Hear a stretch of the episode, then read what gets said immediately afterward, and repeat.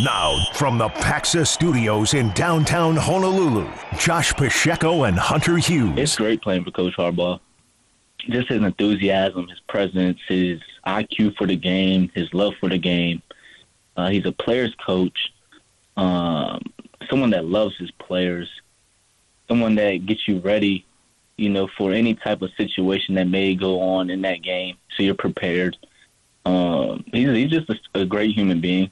You know, he, he does a lot of things off the field. You know, he's just a kind and generous man. And, uh, you know, I, I've enjoyed uh, playing for Coach Harbaugh my four years. I, I've literally loved it. So a lot of people may say negative things about Coach, but uh, I, I love Coach. Off the Bench on E S P N Honolulu.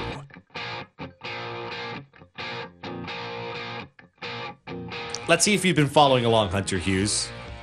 Who's got it better than us? Michigan. He hasn't been following along. No. Post-game presser from the oh. Rose Bowl game. Who's got it better than us? Just say it. Nobody. Nobody. Nobody's uh, got it better than us. There yeah. we go. That's Happy that's, New Year.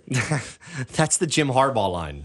Nobody's that's, got it better than us. That's why I was testing you to see if you'd heard it. And who's got it better than us? And he had the crowd around him say, well, and he did, nobody. Because everybody's been kind of asking about his uh, you know, his status and what's next with him. Well, he's got the, uh, to him at least, he's got the best job in the world right now. I can think of a few places that have better winters than Ann Arbor, Michigan, though.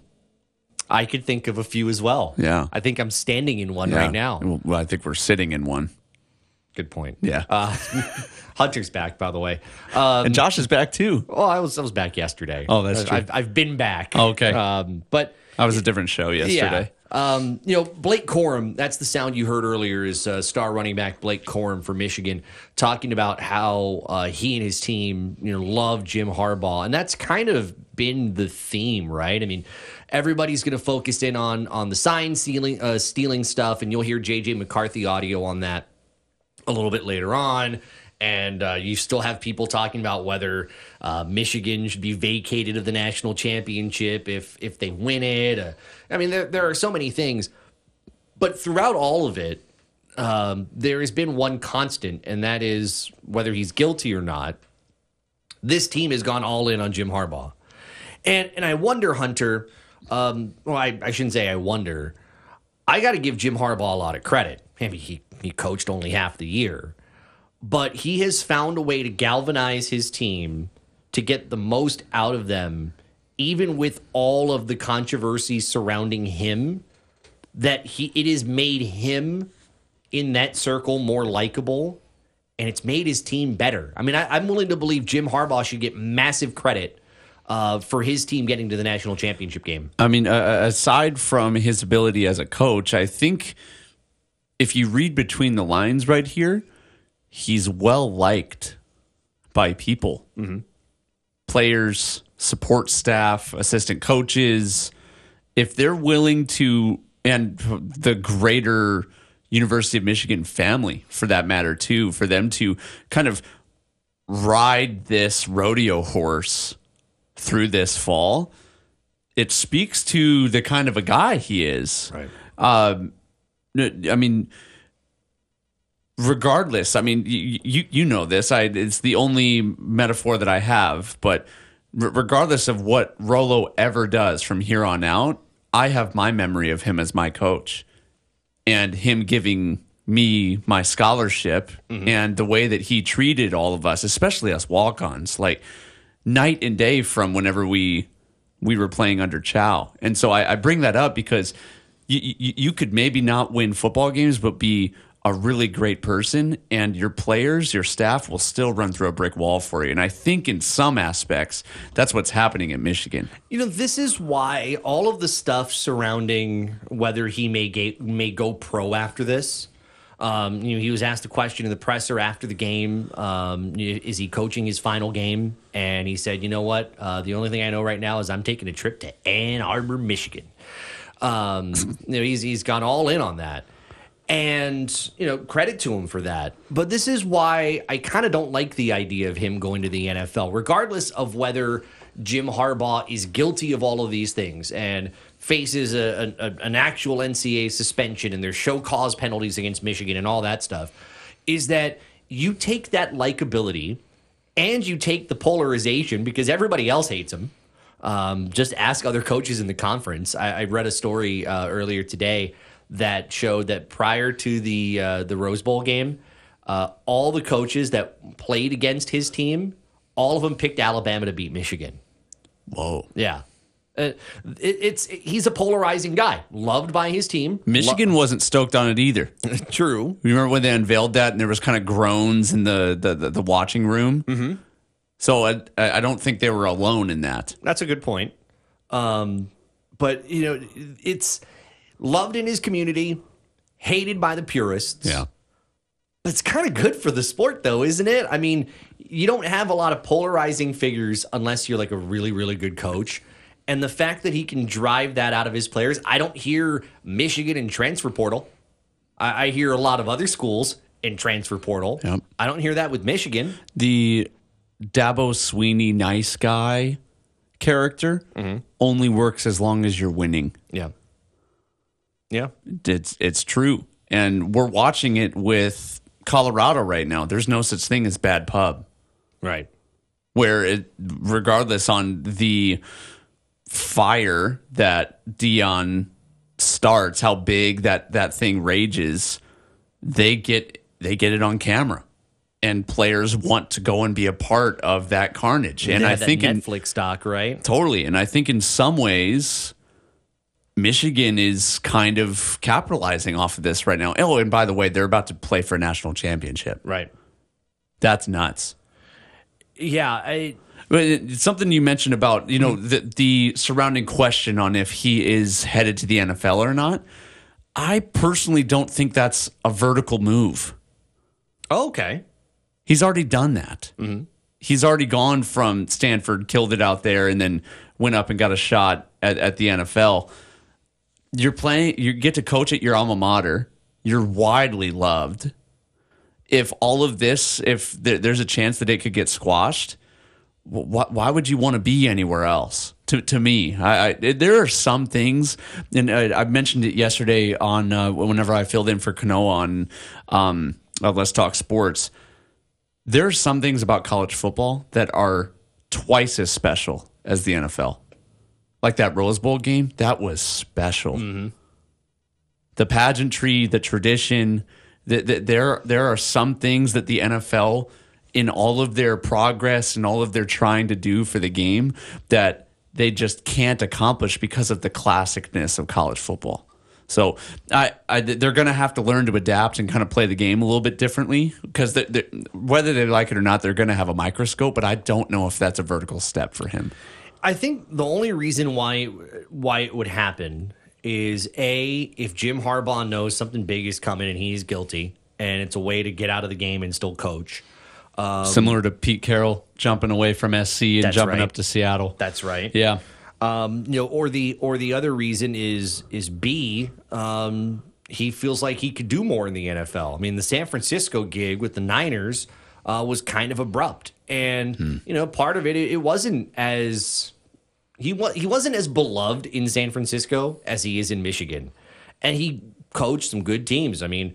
It it felt like it was very abrupt getting him out of there. I think with him in the front office, it wasn't always that great. Um, so it's like, hey, can I can I actually have the time to build a roster and work with the front office and, and get back to a Super Bowl and have the years to do it? I mean, he's only, what, he's sixty, I think he is? Yeah. Um, you know, he's got he's got years left to do. He's, he's sixty and he doesn't look a day over forty-seven, which is also pretty cool. That's, I mean, that's the only reason why I would think an N F L job um, would be interesting. Oh, and why he's kind of, you know, tied to the Chargers. Hey, you get to work with Justin Herbert. Hmm. Um, you know, and that's and that's kind of neat. But it's not like the Chargers will be a Super Bowl contender anytime soon.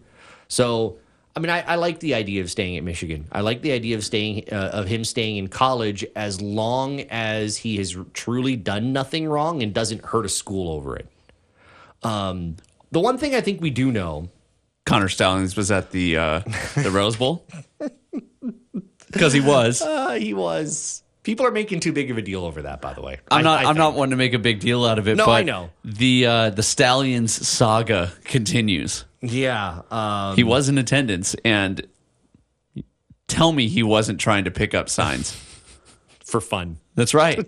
It's ingrained in what you do. Hey, I'll still get my signs. It's just for uh, my diary. Uh, you know, scallions with stallions. Mm. Uh, that doesn't that doesn't really work. Uh, but yeah, he was there, and everybody just kind of like blew up over it. Hey, Connor Stalions has gone all in. Well, what what do you think? He was part of that program and was devoted to that program. You don't think he would just like not show up at the Rose Bowl game because it's his team, right? Uh, you know, as as long as he wasn't in disguise in the Michigan sideline or something. Like Bobby Valentine after being ejected from a Mets game and showing up in the dugout in a mustache. Yeah. Um, you know, as long as that didn't happen, you know, fine, whatever. But on a scale of one to ten, Michigan success, how much uh, on that scale is, uh, do you think directly related to Harbaugh? Because I'm going, uh, I'm, I don't, I don't want to discount talent, um, but I'm going seven out of ten there. Hmm. So it's it. That's a you're you're asking the success of this season. Yeah. How much is how much of it do you do you relate to Harbaugh? How much of it do you give credit to talent? Um, you know, where, I put where do you draw way that line? I put way more emphasis on talent. Okay. That defense right now. Oh my goodness, you could put them out there and they could stop at anybody. And outside of when they played Penn State and when they played Ohio State. Who did they see mm-hmm. all season? Where even when the self-imposed suspension was put on him earlier in the season, there was never a doubt in any of our minds that they were still going to end up four, five, and zero. You know, um, so th- th- there is something I believe. I, I agree with you, we, especially whenever they had that um, that. offensive coordinator, uh, interim head coach, you know, jump in there for a couple yeah. of games. Who called a hell of a game, by the way. On super Monday. good, super good. Um, after the game, he was in tears and credited credited Harbaugh and said, "We miss you, Coach." Um, said a couple other choice words. You could tell he's not used to having the, the mic in his face. But uh, on live network television, we've uh, I, I can't say we've all been there, but some have. Rich Miano has. Shout out to Coach Rich. Um, he knows it too. Yeah. Um, with that being said, and all of the players immediately just that I don't know if it's so much that they're giving him credit or it's an us versus everyone mentality. They're they're kind of blocking out the world and saying we're a family. He's our leader, and we're with him till the very end, even if he is guilty. Right. Um, so. If you get a collective group of people sold on something, it's a powerful thing, powerful thing. Um, so I, I, I'd probably give it like a six. I'm not okay. quite going high as okay. seven uh, because that, that team is good. Yeah. And that offense relies much more on a ground and running attack than it does J J. McCarthy's arm, even though Harbaugh and the rest of media want to say it's on his coattails. It's not true. So with that, a good running offense, a good defense, you're going to go far. By the way, um, that offensive uh, uh, offensive coordinator you were mentioning, yeah. Sherrone Moore. Sherrone uh, Moore, you know, thank you. You know what uh, he wouldn't have done at the end of that Michigan-Alabama game? Hmm. Um, call an R P O on the last play of the game. Yeah, he, he called one heck of a game, and Alabama's O C didn't. I've got a I've got a take on that, actually. Oh, do you? I do. You know what? Save that take yep. ninety seconds from right now. Perfect. Because I want to hear your take that we had no plans for uh, coming up in just a little bit. Uh, off the bench here on E S P N Honolulu is brought to you by H-Camp, the Hawaii Concussion Awareness Management Program, helping parents, students, and coaches learn about potential signs of a concussion. Visit hawaii concussion dot com. We're going off script with hot takes. It's Off the Bench on E S P N Honolulu.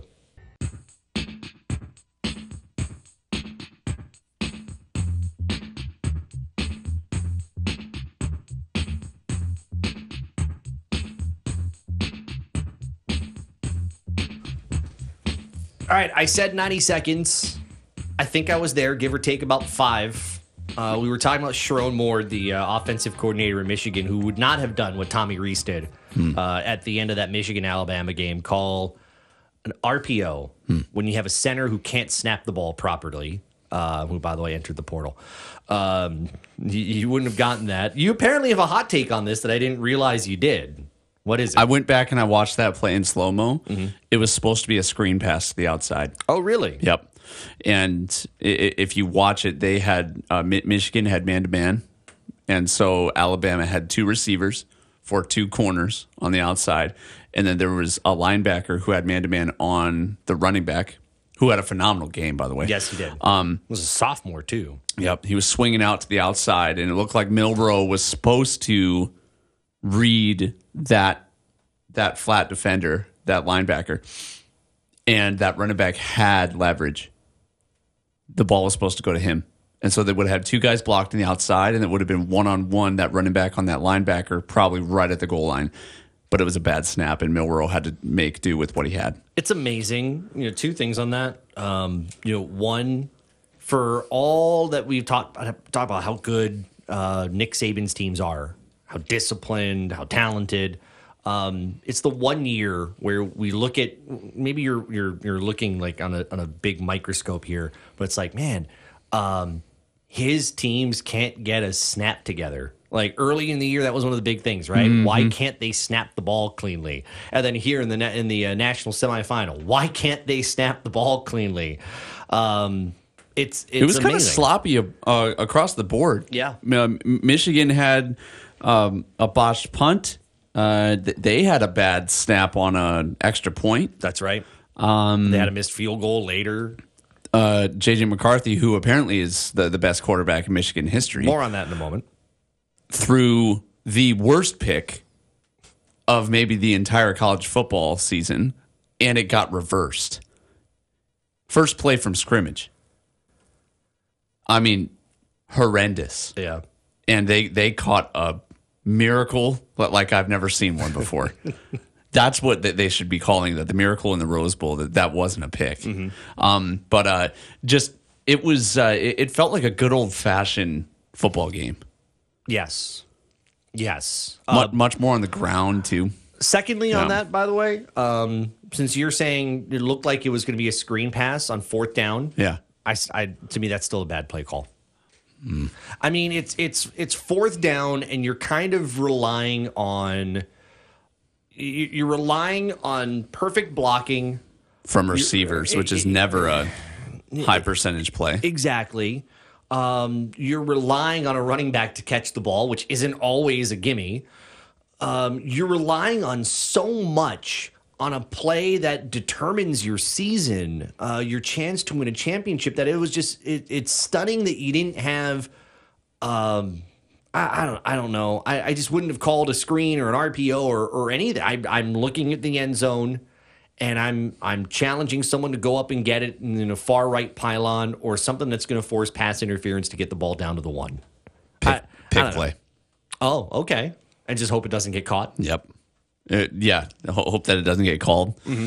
Uh, the, the same way that Clemson ran one, and then Hunter Renfrow caught that one, the mm-hmm. national championship, and then Notre Dame did the same thing, only they got called for it. Right. Um, yeah, to me, when you're fourth and one on the goal line, you need you need a call. Pick play is usually pretty good, unless you have just a dude on the outside that you can let him jump up and try to catch something. But even that is a low percentage play. Right. So, hmm, tricky. Um, you had mentioned it is off the bench here on E S P N Honolulu. Hunter Hughes, Josh Pacheco coming up. Uh, women's basketball tickets for tomorrow night. Uh, women in business night at uh, Simplify Arena at Stanton Sheriff Center. But you were mentioning, you kind of teased a little bit. Jim Harbaugh said in his press conference, J J. McCarthy, best quarterback in Michigan history, and you being a quarterback immediately said, cap. Hmm. I, I'm saying that because I can't use the other word that what cap means, but cap, right? Cap. You you, uh, you you disagreed with that completely. I did. You know, he's um, he's good, but that to me seems more more like internal recruiting, because let's not forget he's got one more season. Mm-hmm. It's not one hundred percent certain if he's going to be going to the N F L or not this next season.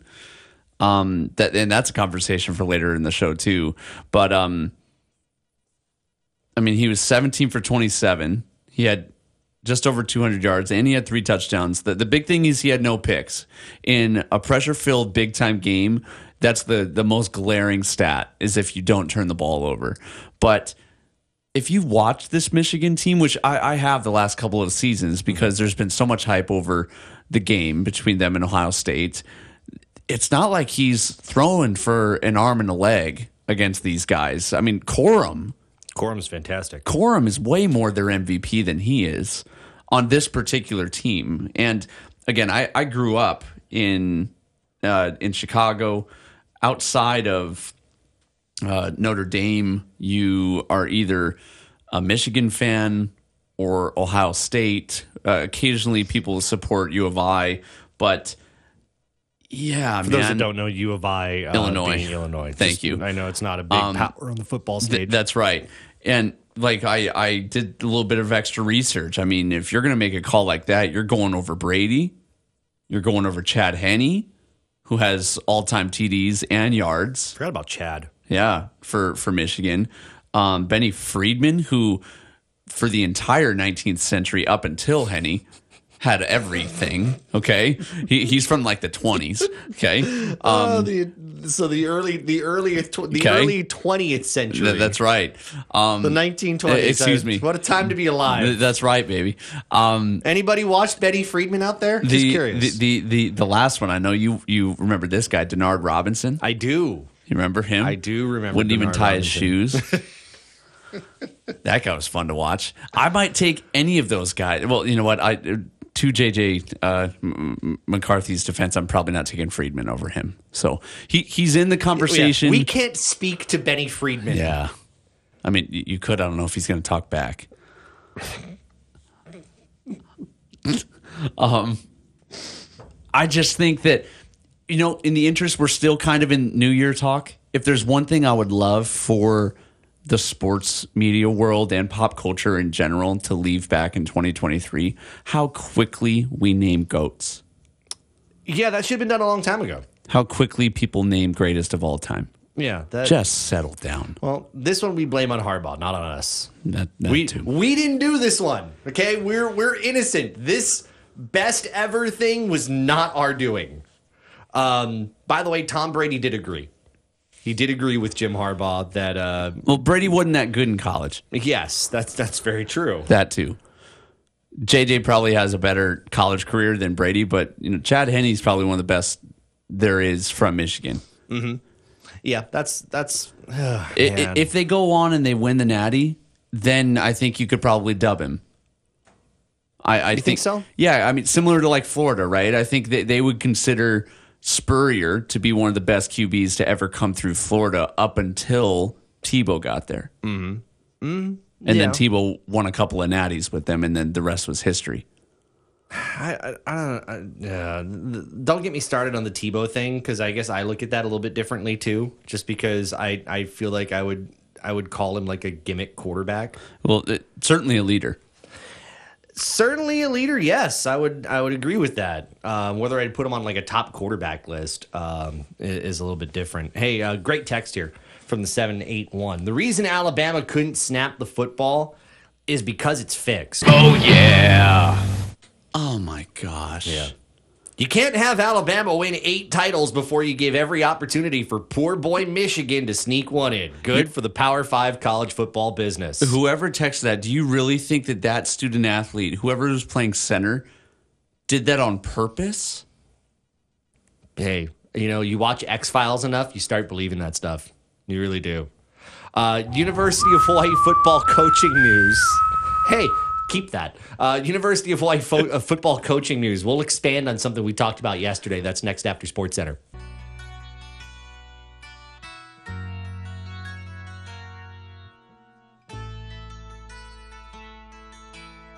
Hey, don't forget you can play Pigskin Picks at E S P N Honolulu dot com. One final week in the N F L. I think we got postseason games too, but one final week in the N F L. for a weekly prize plus the uh, one thousand dollars cash prize at the end of the year as well. It's brought to you by M. Dyer Global and by Young's Fish Market. Hunter, uh, you might be forgetting a quarterback on the uh, all-time Michigan list. Ooh, okay. Uh, texter from the three four seven says uh, Rick Leach. Okay, yep. I was thinking about him. Uh, Rick Leach, who uh, left-handed, and then chose to play professional baseball. Hmm. An Ann Arbor kid, so he's a, a local a local boy, ended up playing uh, for the Detroit Tigers, Toronto Blue Jays, Texas Rangers, and San Francisco Giants. Heck of an arm. Yep. If you're doing that. Uh, what he, what was he was an outfielder. Heck of an arm, yet he was an outfielder and first baseman. Ooh. So heck of a hitter then. The, I only had eighteen career home runs. Ooh. uh, sorry, very, very good agent then. Did they have agents in the seventies? Whatever it was, he found his way to a lot of teams. Uh, yeah. You're not um, getting past triple A if you're throwing those numbers out. Well, now. Now, that, that's what not. I'm saying, now. It is Off the Bench here on E S P N Honolulu. Coming up, uh, Russ Mitchell, College Football News, uh, one of my longtime friends. Uh, we'll look back at the uh, national semifinals. I want to get his preview on the uh, national championship game coming up in five days. Keeney McMillan, uh, Gatorade Player of the Year for football, and he's still got another year of high school football in front of him. Uh, we'll talk with him coming up in uh, about an hour. I'm excited about that. Oh, yeah. And um, we've got uh, a, a golfer who's going to be making his collegiate commitment. Uh, it, in fact, he's doing it right now. Uh, but we're going to talk to him about five thirty today. Um, formerly from Hawaii, uh, now playing uh, high school golf in Utah, uh, was named like the best high school boys golfer in the country uh, not that long ago. Uh, we're going to talk to uh, Kihei Akina coming up at five thirty this afternoon. So... Um, a lot of stuff kind of kind of coming out from there. Uh, you were uh, you were on Let's Talk Sports yesterday. By the way, how was that flying solo yesterday? A little scary. And not in your car. That's right. Yeah. Thank you. We, we, we won't get into that. I was um, going to say we should. Oh, my no, goodness. I, I, no, I'm joking. If you want to. Uh, I have no shame. Uh, okay, let's do it then. Okay. Um, let's. Let, I, I was on vacation on this particular day. And uh, so we had we had the bowl game uh, last Tuesday, and so I said, "Hey, Hunter, the day after Christmas, yeah, the day after Christmas." So I said, uh, "Hunter, uh, you know, you're you're solo for thirty minutes. You're you know, you've got the the bowl game coming up." So I'm on vacation. I don't hear this until yesterday. I, I don't know what that says about my leadership here that I don't find out things until the week after they happen. But Hunter, tell me where you were at three o'clock. When you had to host a show from three to three thirty, I was uh, I was in my girlfriend's car in Kailua. we we did the whole show from from a uh, a B M W i three from Kailua. We had just gotten out of the beach, uh, out of the water. um, but you, you didn't say the fact that you didn't know until what time. Uh, well. I was prepared for the show. I, I want that to be okay, clear. Good. Yeah, that's true. I had just gotten back. I flew home at midnight on Christmas Eve. Mm-hmm. And so there were some delays with that, There right? were some delays. I, I was grounded in Denver for like seven hours um, because there was a storm. But um, day after Christmas, it, we're, we're all kind of in this eternal snooze mode through the holiday season, like the proper holiday season, like uh-huh. Christmas Eve through New Year's Day. It's like, what day is this? I'm full of cheese. Um, I don't know what's going on with my life. Um, I was definitely still in that mode. And okay. Our wonderful uh, producer in the other room, Liz Stacy, uh, gave me a call at uh, two fifty-nine, and the show starts at three. I misread the schedule. I thought that the show was going to be from five thirty to six, and um, well, didn't miss the show. We just did it. We did it remote. Yeah, uh, right out of the water. Right, right out of the water. Right out of the water. Right out of the water. That's uh, that's phenomenal. Mm-hmm. That's uh, these are the stories that I guess normally we shouldn't share on radio, but hey, we're all family, right? Why not? Go. I'm not ashamed. Yeah. I was in the moment. I'm not now. You know what? You find a way to get the job done. You do it. Uh, so that was your, really your first solo experience, and then you had the hour yesterday. And I was, it's it's kind of weird because you were you were filling in for Kanoa, um, who will be back tomorrow. And you know, normally we're working together, so it's kind of weird when you're on the air and I'm like fifteen feet down the hall. Yeah. Um, it was a weird experience for me mm. to to hear you just kind of like killing it. It sounded okay. Oh, it sounded good. Okay. Yeah. Wow. I was I was very proud. Wow. Thank you. Um, and I was like, wait. It was, it was weird not having someone talk to me. Did it feel lonely? No, but th- you know this. I'm big on like off the cuff kind of humor stuff, mm-hmm. yeah. and not having the the bounce back laugh to affirm like that that one was hitting. Mm-hmm. I'm just left with silence. Ooh, tough crowd, tough crowd. No one's no one's saying anything. So that can, that can be hard in a room like this. That's right. Um, and usually I look To, to the T V because we, we get to see Liz in the other room, and li, uh, two separate times I was all by myself. li, li, Liz stepped out for something, and I really felt afraid. So, um, not not to expose. Well, I, couldn't even, I couldn't even tell you what that was. I could. I don't even know. I didn't yeah, know it was. It. It, I think you might have just thrown something away uh, in our garbage bin, which is in our hallway, but. It was enough to give me a, a proper frighten, and I, I was fully awake. Let's just put it that way. Welcome to uh, to solo hosting. It's something I did for a long time, um, and I and I ended up going solo that day too, doing the afternoon show since you did a show already. So yeah, welcome, welcome to the club. Yeah. Um, but, but by the way, uh, for everyone listening, if I ever find myself in a solo show again, please call. I would love to talk to someone. Well, Paul that- called. I know. Yeah, it was I heard great. It in, I heard it in the other room. It was it was very agreeable and. Uh, One of the milder Paul calls, I, I might say. It was well, good. That's that's not happening again this week. Um, Paul's off to a great get, twenty twenty-four call. You get one uh, a week on those. History. One a week. uh, it is uh, it is off the bench here on E S P N Honolulu. So because of that, there's a reason why I started the story arc there. Because when the University of Hawaii football coaching news came out, you weren't here. Mm. So it's it's a way to kind of bring this back to what had kind of been brought out before five o'clock yesterday. Uh, one, three coaches not retained, including a co-offensive coordinator, co-defensive coordinator, and a safeties coach. Um, and two, the fact that the O C and D C positions are now being advertised uh, on the job boards, University of Hawaii job boards. Uh, which, by the way, I guess must be an exempt position because I thought there was a new law in the state that says um, when you apply for a job, the salary has to be clearly listed on the uh, on the job board. Uh, I didn't see it there, so it must it must be like an exempt position where you can get away with that. I don't know, but I mean, I, I had my ability to talk about it yesterday, and I still kind of have a few things that are on my mind, but. Uh, I wanted to get your reaction to it a little bit because I think a lot of people were waiting for a while um, because there was the expectation that coaching changes would happen. Yep. Um, and it kind of felt like there were some surprises and and and not surprises. And I'm not going to name names with that. I don't, I, that's not the intention. But I think you kind of knew that there were going to be changes on both sides of the ball. The defensive side surprised me a little bit. Um, just because I I would not have had Etienne on my list of guys that would not be retained from from last year's staff. I would not guess that. No, and uh, to me, as w- one of the lone people who can confidently say was at just about every practice mm-hmm. this, this year, uh, Coach Etienne was... Uh, not not only good in, in his role, but also um, not necessarily outspoken.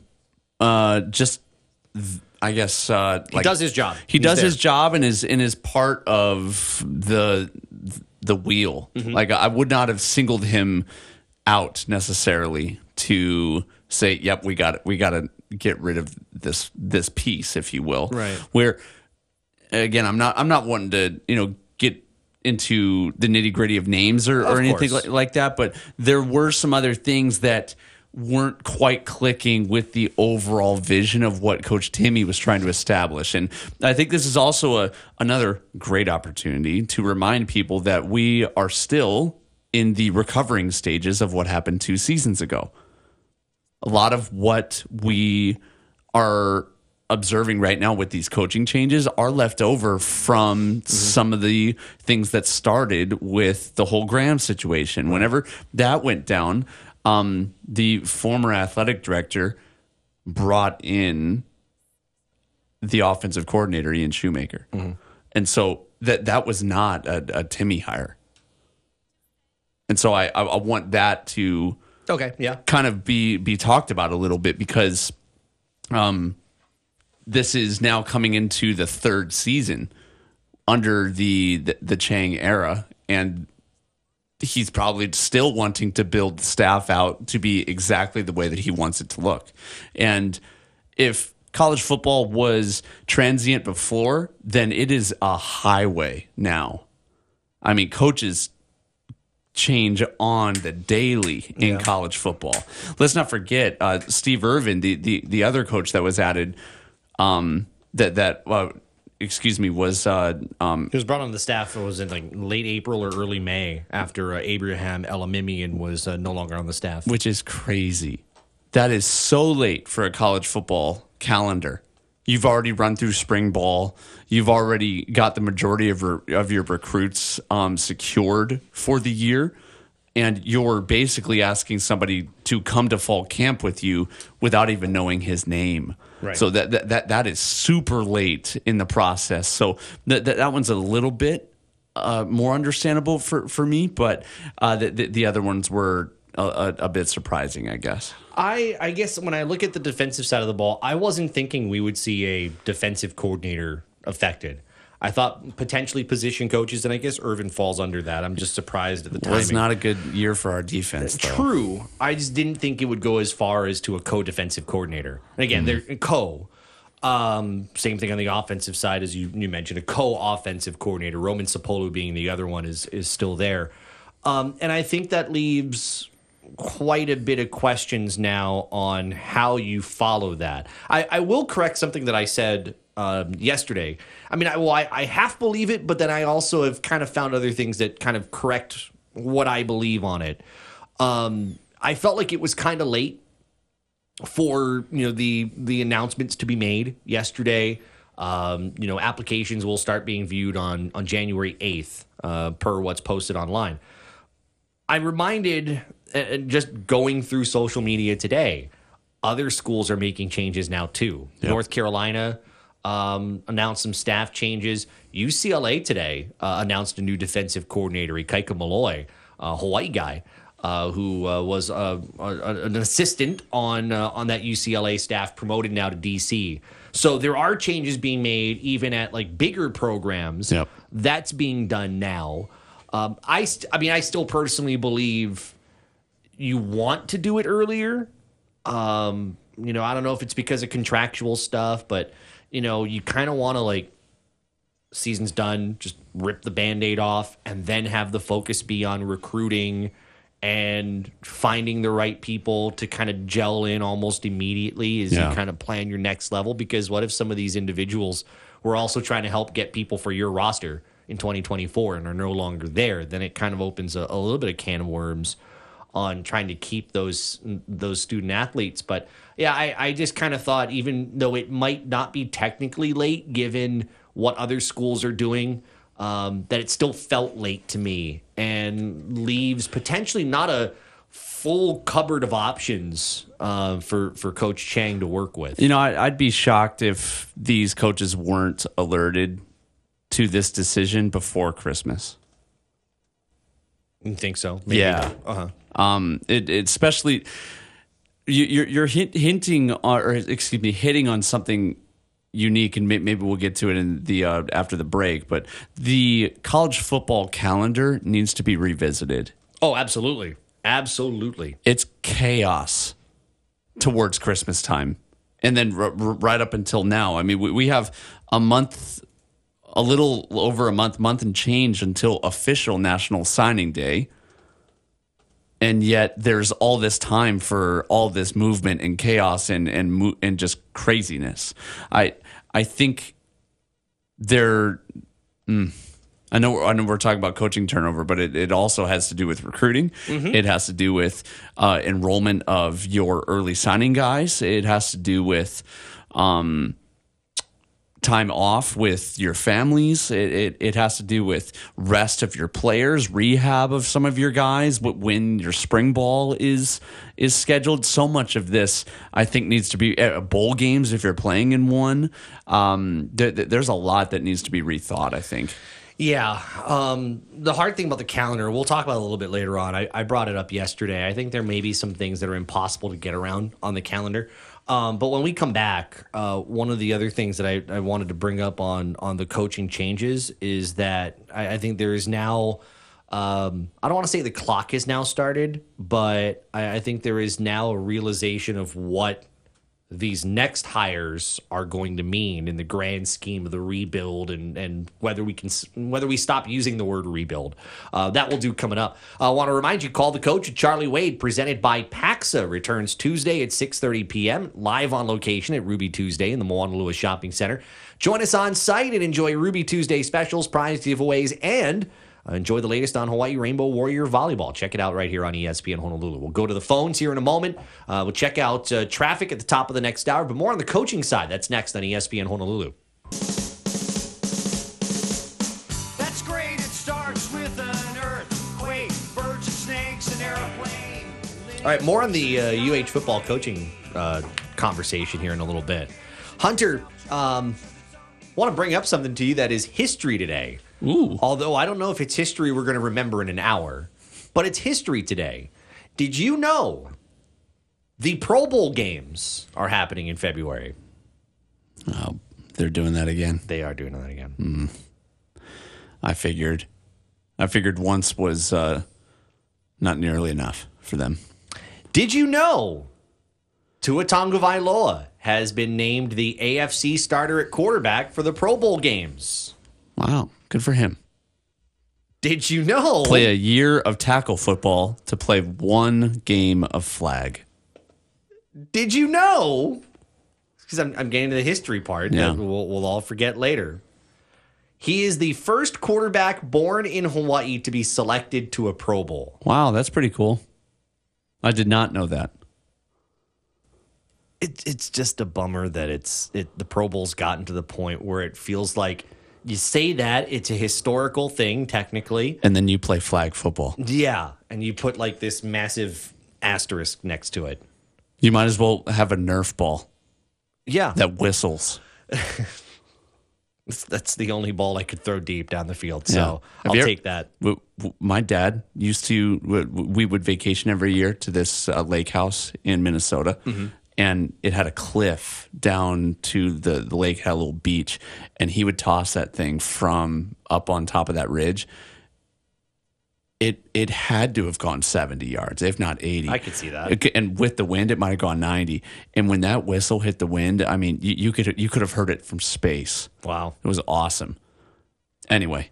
I can't believe we're talking about that in association with the Pro Bowl. I, I know. I, I, I did this to kind of make a point. Um, about how worthless the Pro Bowl games are and how this historical nugget, and thank you, Christian Shimabuku from K H O N. Because it's such an accomplishment.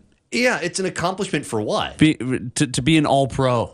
Uh, yeah, that's true. You're, you're an all-pro. Like, they, w- when you go back and you watch N F L films, and they, they, they used to hold that with such honor. Mm-hmm. He's an all-pro player, an all-pro quarterback, blah, blah, blah, position.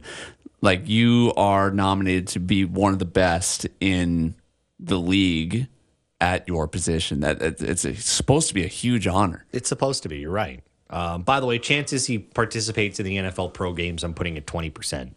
Yeah, especially if the Dolphins are still playing. Exactly. Well, if they're still playing, then they're going to the Super Bowl. Yeah. Um, I would even think if they if they go deeper into the postseason and they lose, what's the point? Yeah, like um, Burrow last year.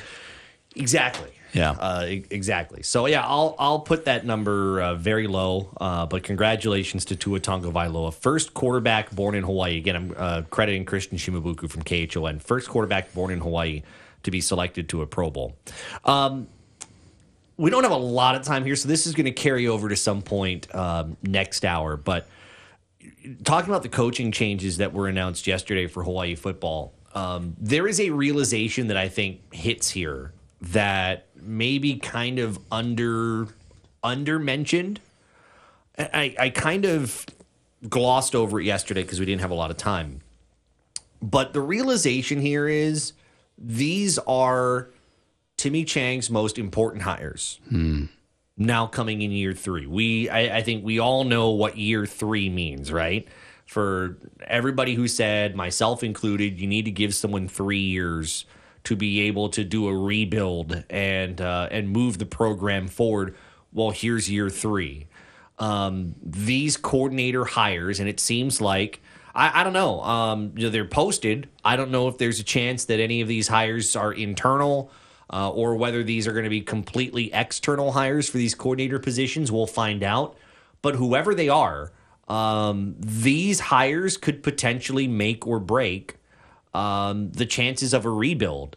And based on that, could also potentially make or break um, Timmy Chang. And that's why these, and I know we got about like twenty seconds here, that's why these hires, Hunter, are so important here over the next couple of weeks. Super important. And it will also be interesting to see if he deviates, which I don't think he should, mm-hmm. from that classic run and shoot yeah, June think, Jones coaching tree. Yeah. Yeah. You almost have to. But I think there's a big question on that too, uh, and we'll we'll get into that coming up uh, after SportsCenter, because the tree is is one thing, but can you find someone off the tree? That's uh, that's the other thing. We'll talk about that a little bit more. Russ Mitchell, college football news dot com, will join us uh, coming up after SportsCenter and after traffic. It's Off the Bench on E S P N Honolulu.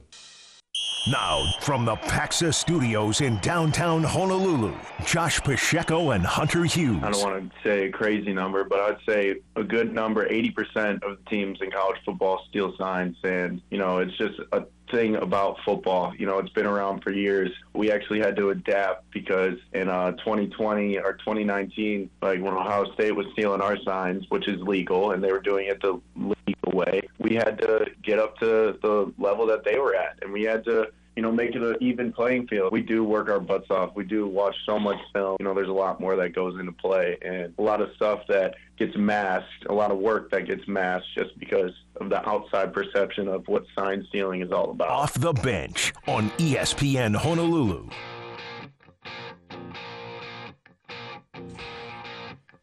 Michigan quarterback J J. McCarthy earlier today, he was asked the question, Uh, you know, everything going on around that program and Connor Stalions and, and Jim Harbaugh. He was asked the question. He answered the question in ways I don't think most people uh, would have expected him to answer that question. Uh, and, of course, uh, that's part of the conversation in the lead up to the College Football Playoff National Championship presented by A T and T. Number one, Michigan. Number two, Wisconsin. Number two, Washington. How much I'd love to see classic Big Ten. Uh, number one, Michigan. Number two, Washington, coming up on Monday. Coverage here at one thirty on E S P N Honolulu. On that game in the semifinals, uh, we bring in our good friend Russ Mitchell, college football news dot com. In the old days, we kicked the tires and, and light the fires with Russ.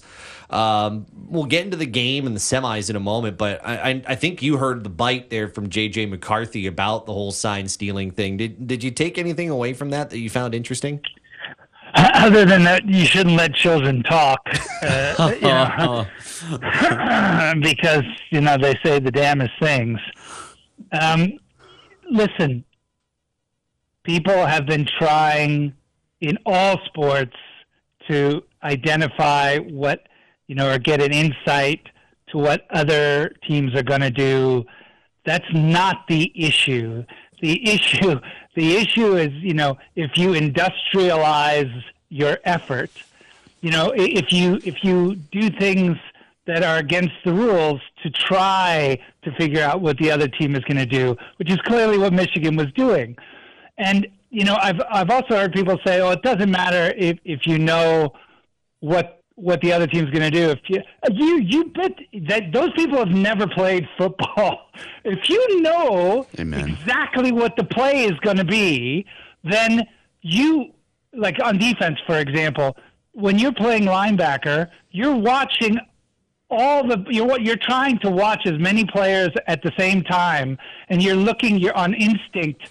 You're paying attention to everything that's going on. If you don't have to do that because you know exactly where the ball's going to go, you can have a much better outcome than if you're, you know, just knowing, for example, it's going to be a run or just knowing it's going to be a pass. It's a material thing to know what the other team is going to, what play they're going to run. So I, I, I can't believe we're talking about this after arguably one of the greatest days of college football in my nearly four decades of covering this sport. Monday was just fantastic and a great way to, you know, to launch ourselves into the playoff next year. And I think, you know, to, to transition it, um, the fact that J J. McCarthy was A, asked, and B, decided to answer, um, ah. reminds us a little bit about what it takes away. Like, you know, I, I know a lot of people will be very critical on uh, on Michigan for, you know, everything that has been brought up here, but let's not take away the fact that I thought Uh, Michigan's coaching staff, especially on the offensive side, called one heck of a game. Uh, I, I I think you can't, don't let any of those allegations in the past kind of take away from the fact that I, I thought that was a well-coached game on that end. You know, I, I've got so much I want to talk about from the damn Michigan game. I, I, I will only say that this Michigan team, you know, like I, I'm not going to have an asterisk on it. To me, you know, th- this has been a great team, you know, that got caught cheating. But, you know, I, I it, they haven't been in the last few, you know, they weren't challenged at all for the first half of the season. Hell, their coach wasn't even their coach for half the season. And and they still won. These kids are, you know, a really top uh, flight group, and they're playing for the national championship. And that's what I'm focusing on. Russ Mitchell joining us, college football news dot com, uh, with us here on Off the Bench on E S P N Honolulu. Russ, w- w- when you look at this Michigan team, uh, it, yes, there's so much focus on J J. McCarthy and Blake Corum and that offense, but to me, it's their defense. And looking ahead to this matchup against Washington, Penix was hardly ever rushed in the pocket at, at all during that matchup against Texas. Uh, could, do you see that playing a huge uh, a huge role in this matchup uh, come next week?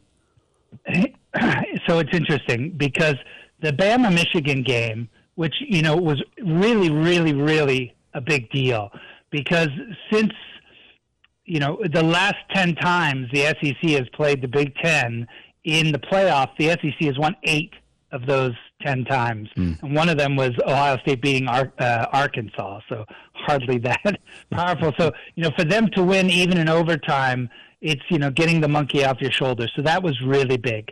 In terms of the Michigan, you know, the te- it was a sloppy game. It was pretty evenly matched. It was sloppy. Michigan went two of eleven on third downs. That's hardly auspicious, but the defense was fantastic. You know, they really put the, that secondary, which is the second best secondary in all of college football, really put uh, pressure on, on Milroe, who's not a polished quarterback to begin with, and that let the defensive front seven be able to put pressure. It allowed the defense to be able to commit to putting pressure on Milroe and made his life miserable. He completed seventy percent of his passes. People don't realize that Milroe completed sixteen of twenty-three, but he only had one pass over thirteen yards, and that ended up being the difference in that semi. Hmm. And you would think, too, I mean, you, you go from Milroe, you're right, um, you know, someone's still kind of growing in that position. Penix is going to get to the N F L. Uh, to what degree, we'll find out. But how how different does that make that matchup with Michigan's defense, knowing that Huge. Penix is is so different? Huge. You know, I I always say that the reason why the S E C has been so dominant for the last two decades is because over the last two decades, the best football has been played across that conference. It's why they've had five different teams that have won the championship, whereas, you know, it was, for the most part until now, Ohio State in the Big, and it was only Clemson in the A C C and only U S C in the Pac twelve. I bring that up because if you play tough games throughout the season against tough opponents, then you, you know, the hardest steel is forged by the hottest fire. This Michigan defense, the secondary I mentioned earlier, is the second best pass defense in the country.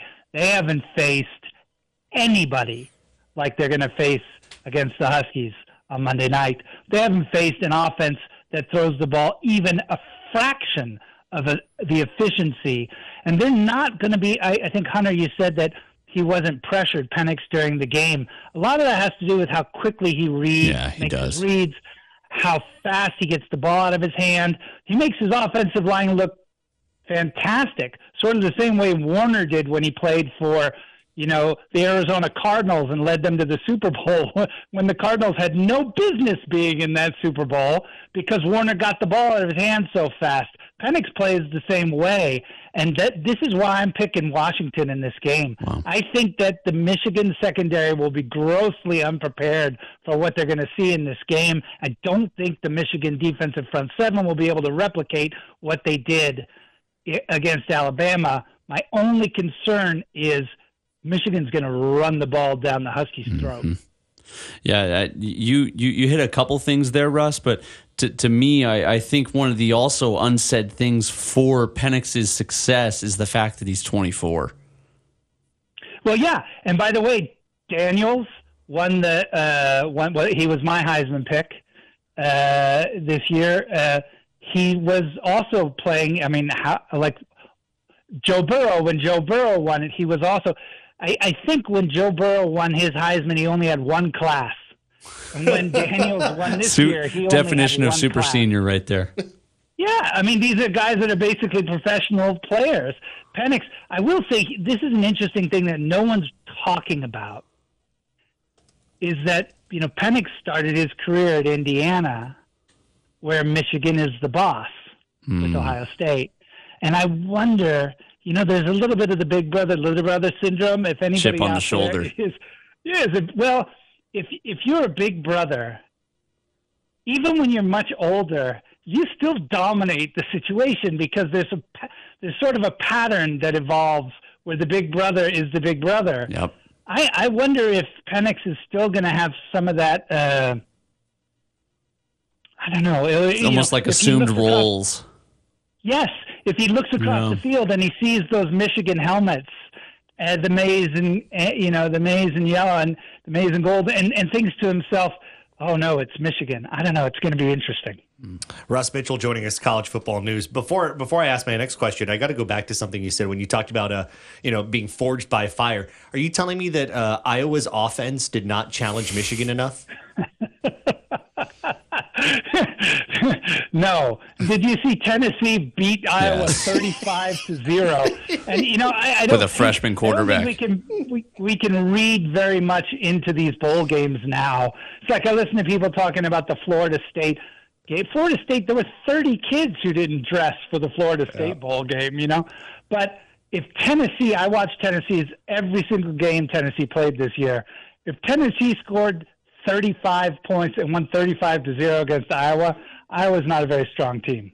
I'm sorry. I need, you know, anytime I can crack a joke at Iowa, uh, I'm going to do it uh, when, when we talk yeah, about that's college. That's low-hanging fruit, man. Yeah. Um, I'll, I'll ask one more here on Washington, Russ. Um, is Washington's defense going into this game underrated? Because I, I know, you know, when, when Sean and, and Greg mentioned on the T V broadcast, their, their passing numbers uh, defensively in the hundreds. Um, you know, I, I thought that was a kind of an interesting number. I also keep in mind where games are, how much teams are throwing against them. Is Washington's defense coming in kind of underrated? No. It's not a very good defense. Um, you know, I will say that in the Texas, in the Sugar Bowl, Braylon Trice, the defensive lineman, he might have been the star of the game, actually. I mean, obviously it was Penix because he had just an epic performance, but Trice, five tackles, two sacks, three tackles for a loss, really disrupted Ewers in that Texas offense. That being said, you know, this is a, you talk about the pass defense being, you know, so poor. Uh, at, you know, uh, the Washington run defense is averaging nearly five yards per carry. They're ranked eighty-sixth in the nation in, in yards per carry against. You know, they gave up six and a half yards rushing to Texas on the twenty-eight rushing attempts. Michigan Corum's going to run the ball right down their gullet. So, you know, the question is, the question is, can they? Can Michigan score enough to keep up with what we're going to see from Penix in that passing mm-hmm. offense? And I don't know. I don't have enough faith in McCarthy. I don't have enough faith in this uh, offense to be able to score enough to keep up with what we know Penix is going to be able to do. And I don't think the front seven is, of Michigan is going to be able to put enough pressure on Penix the way they did Milroe. It's not, that's not going to happen. I'm sorry, let me go back to the Iowa litmus test here. Um, are we saying that Iowa could could Iowa score ten points on Washington's defense? No chance. Look, the bottom line is... The, the, sorry, I couldn't help it. You know, Alabama's defense is very stout and very aggressive, and Michigan beat them. Mm-hmm. So, you know, you know, I, I, I think that... But you don't have to score... the same way, you don't have to score as many points to keep up with Alabama the way you got to keep up with Washington and Penix. So uh, I, I, I, I don't think Michigan's going to be able to do that, and I like the Huskies. Russ, my friend, enjoy the national championship on Monday. Thanks for joining us. Aloha, everybody, and uh, it's going to be a great Monday leading us into the playoffs, so you all enjoy it. Will do. That's uh, my good friend Russ Mitchell, Thanks, College Russ. Football News. Uh, he joins us here on E S P N Honolulu. He and I used to do weekly hits long, long time ago, uh, so it's good to get the occasional chat in with him, uh, and I and I appreciate him setting me up with Iowa. Mm-hmm. Um, but interesting, he's taking Washington uh, in this game. I I kind of like his approach, and one thing that we're not really talking about, this is a uh, a future Big Ten matchup. It is. It is. This is wild to think about. Which leads me to another thought, uh, which we'll we'll get to coming up on the other side of this break. Uh, but first, uh, we want to give away tickets to uh, Rainbow Wahine basketball because uh, they got a big conference game. They're one and oh in the Big West Conference. Uh, they've got a conference game tomorrow night with Cal State Bakersfield, six o'clock tip, Simplify Arena at Stan Sheriff Center. Uh, we want to get you there, so we'll take caller number three at eight oh eight, two nine six, one four two zero to check out Rainbow Wahine basketball on Women in Business Night uh, there at Simplify Arena at Stan Sheriff Center. More on that coming up a little bit later on. But, yeah, the craziness of what this is going to be ultimately next year with uh, Washington and Michigan, regardless of what happens on Monday, uh, that coming up in just a little bit. Play Pigskin Picks at E S P N Honolulu dot com. Uh, your chance to win weekly prizes, of course, the grand prize cash at the end of the year. Uh, it's brought to you by M. Dyer Global and by Young's Fish Market. We'll stay on the college football theme coming up after traffic and after we tell you who wins tickets. It's next on E S P N Honolulu.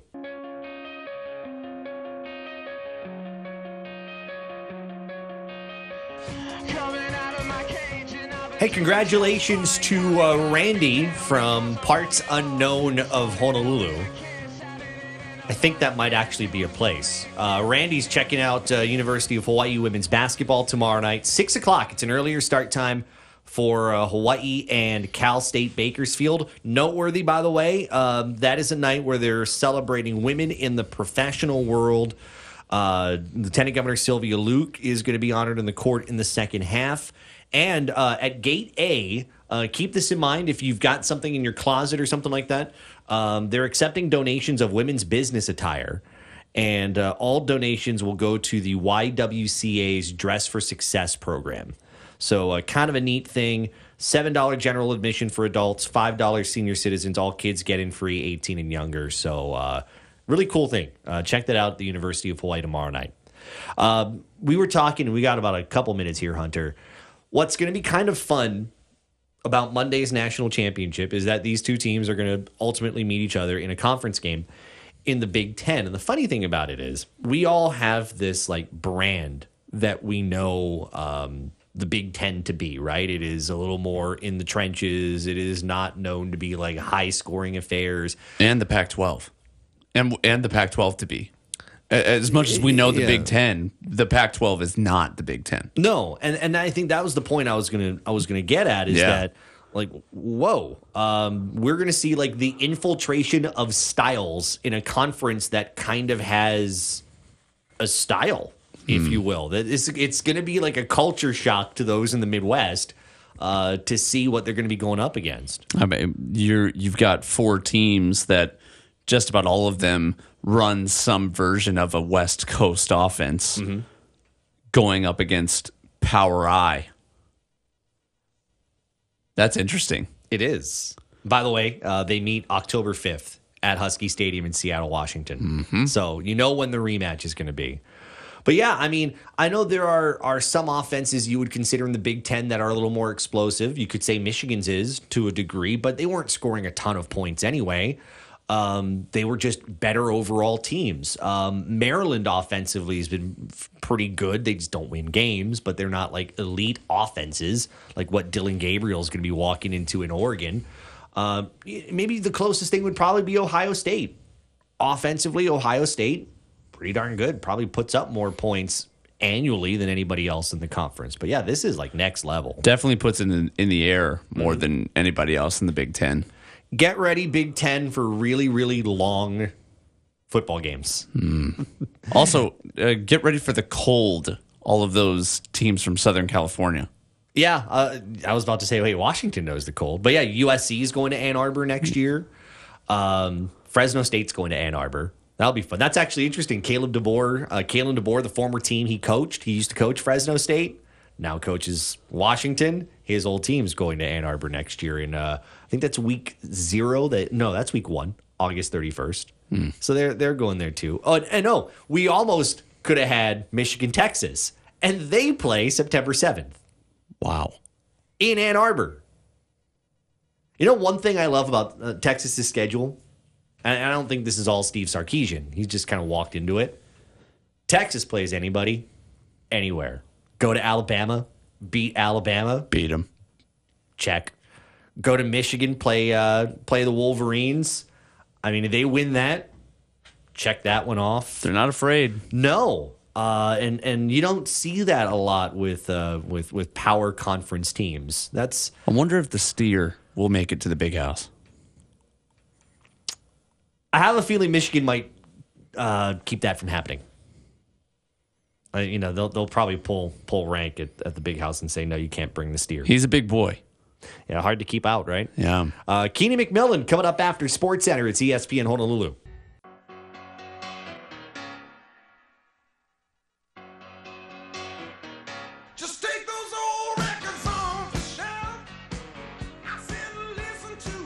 Keeney McMillan in a moment.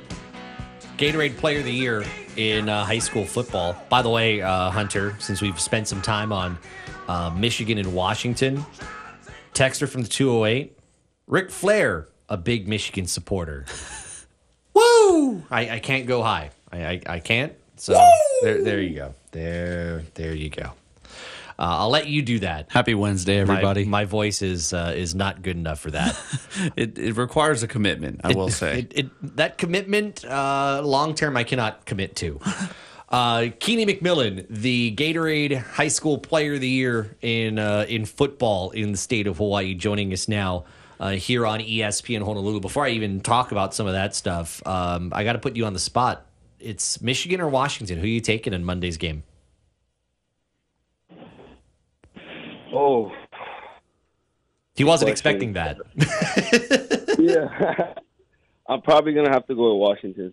Mm. And why? I uh, no, their quarterback is. Oh, I mean, I was watching some of his highlights. But he can throw the ball. I know you saw that cover two hole shot to the tight end. Oh yeah, I did. Goodness, sure. Was that a He's throw? A Quarterbacks uh, look after quarterbacks, uh, which is why it's uh, it's pretty it's pretty neat to hear that from you. Hey, uh, congratulations, Gatorade State Player of the Year. Uh, what does that mean to you? Thank you. Uh, you know, just completing your, your junior season of football. What does that award mean to you? I mean, it means a lot, but I'm just so grateful and blessed. You know, just to be able to play the full season and you know just be able to play with my brothers on the field. Yeah. It is hard. I mean, on, on that point of playing a full season, in, in, in open division football, uh, not just in the O I A, but across the state, I mean, you got some mean pass rushers coming your way.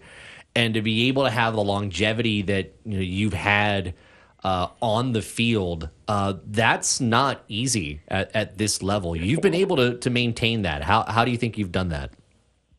Well, I just want to say, like, thank you for saying that. Um, you know, I just... In the off season, I worked a lot, you know, just working hard, I'm just building up to that point. I mean, it takes a lot of hard work, and I just go out there and try my best on the field and try to make plays. We're talking to uh, Treston Keeney McMillan, Gatorade High School Player of the Year, uh, and Mililani quarterback, joining us here on Off the Bench. Now, uh, as a as a fellow quarterback, I, I, I have to think that a large amount of this credit also has to be given to your O-line. Is that correct? Oh, sure. I mean, without the O-line, I mean, I wouldn't be getting um, the awards, so I'm just grateful for them. That That's awesome, man. Yeah, the the, the big boys up front uh, definitely need oh, all, sure. all the support yeah. that we can give. Um, but, mm-hmm. uh, you know, uh, now that we got that out of the way, man, because uh, um, well we, we, we, we can't forget the big boys, man. If you if you don't forget them, they will not forget you. You, you want them fighting for you. Um, but, uh, you know, with watching your game, man, uh, and got to think that the confidence that you're continuing to add to your game uh, as you mature and have one more season in front of you, um, how much of the on-the-fly kind of play calling do you suspect to be part of you guys' game plan coming next year for Mililani? Well, sorry, you cut out. Could you repeat that question, please? Yeah, no problem, man. Was just curious um, how much of the um, game time uh, play calling responsibilities do you think that you're going to have uh, as uh, the quarterback for Mililani next year? Well, some of you may not know, like, um, I was calling plays mm. in the championship games. And, you know, I think it's up to coach if he wants to roll. Um, I'm very prepared to call all the plays for next year, yeah. You were calling plays. How, no. how did how did how did we lead to that? I where, heard where something about plays. that. I wanted to kind of bring it up right now. Uh, also, um, Coach York, before the O I championship game, um, he asked me if he if he want if um if I wanted to call the plays, and he just gave me the keys, and I just took it and ran with it. Like, how did I mean? Was there an exchange prior to that, or, or any like kind of you know um, pr- preparation prior to that? that my guy plays asking? a lot of Madden, Josh. I'm sure. Well, yeah, um, we kind of at practice, I kind of call the plays, um, so I, I was ready. I mean, I wasn't nervous, nothing. I just felt confident in calling the plays, so that's what we went with. What's your What's your favorite play to call? Oh, he can't tell you that. Uh, You, hey, don't oh. feel like you gotta you gotta let anything out of the bag, bro. Unless you want to. All streets, all verts. Yeah, hit him with the four verts, bro. Let it fly. That's awesome. You know, um, it's it's still crazy to me that you're only a junior, um, and, and you've got still one more year to go. I mean, you've thrown seventy-three touchdowns in your varsity career in three seasons. I mean, you've had, I mean, you've grown up pretty quickly through this process. I mean, how much has Coach York and that staff really helped in kind of quickening that maturation process for you uh, to get to the point where, you know, you're, you're, you still got more damage to do in high school football with still gaudy numbers? The coaching staff, I mean, all props goes to them as well. I mean, they, they helped prepare us and our team to, um, you know, try our best on the field. And I feel like they gave us the best opportunity to uh, go make plays on the field. So I'm grateful for them.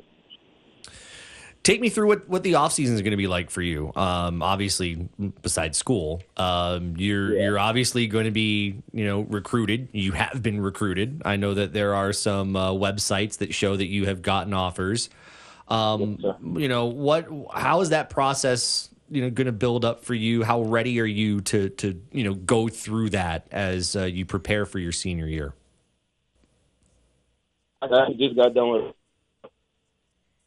uh, yeah, uh, season training, you know, really bad time to lose him there. Uh, I don't know if you want to repeat that. We kind of lost your connection there a little bit. Um, but, yeah, take us take us through that answer again. Can you hear me? Yeah, I hear you now. Yeah.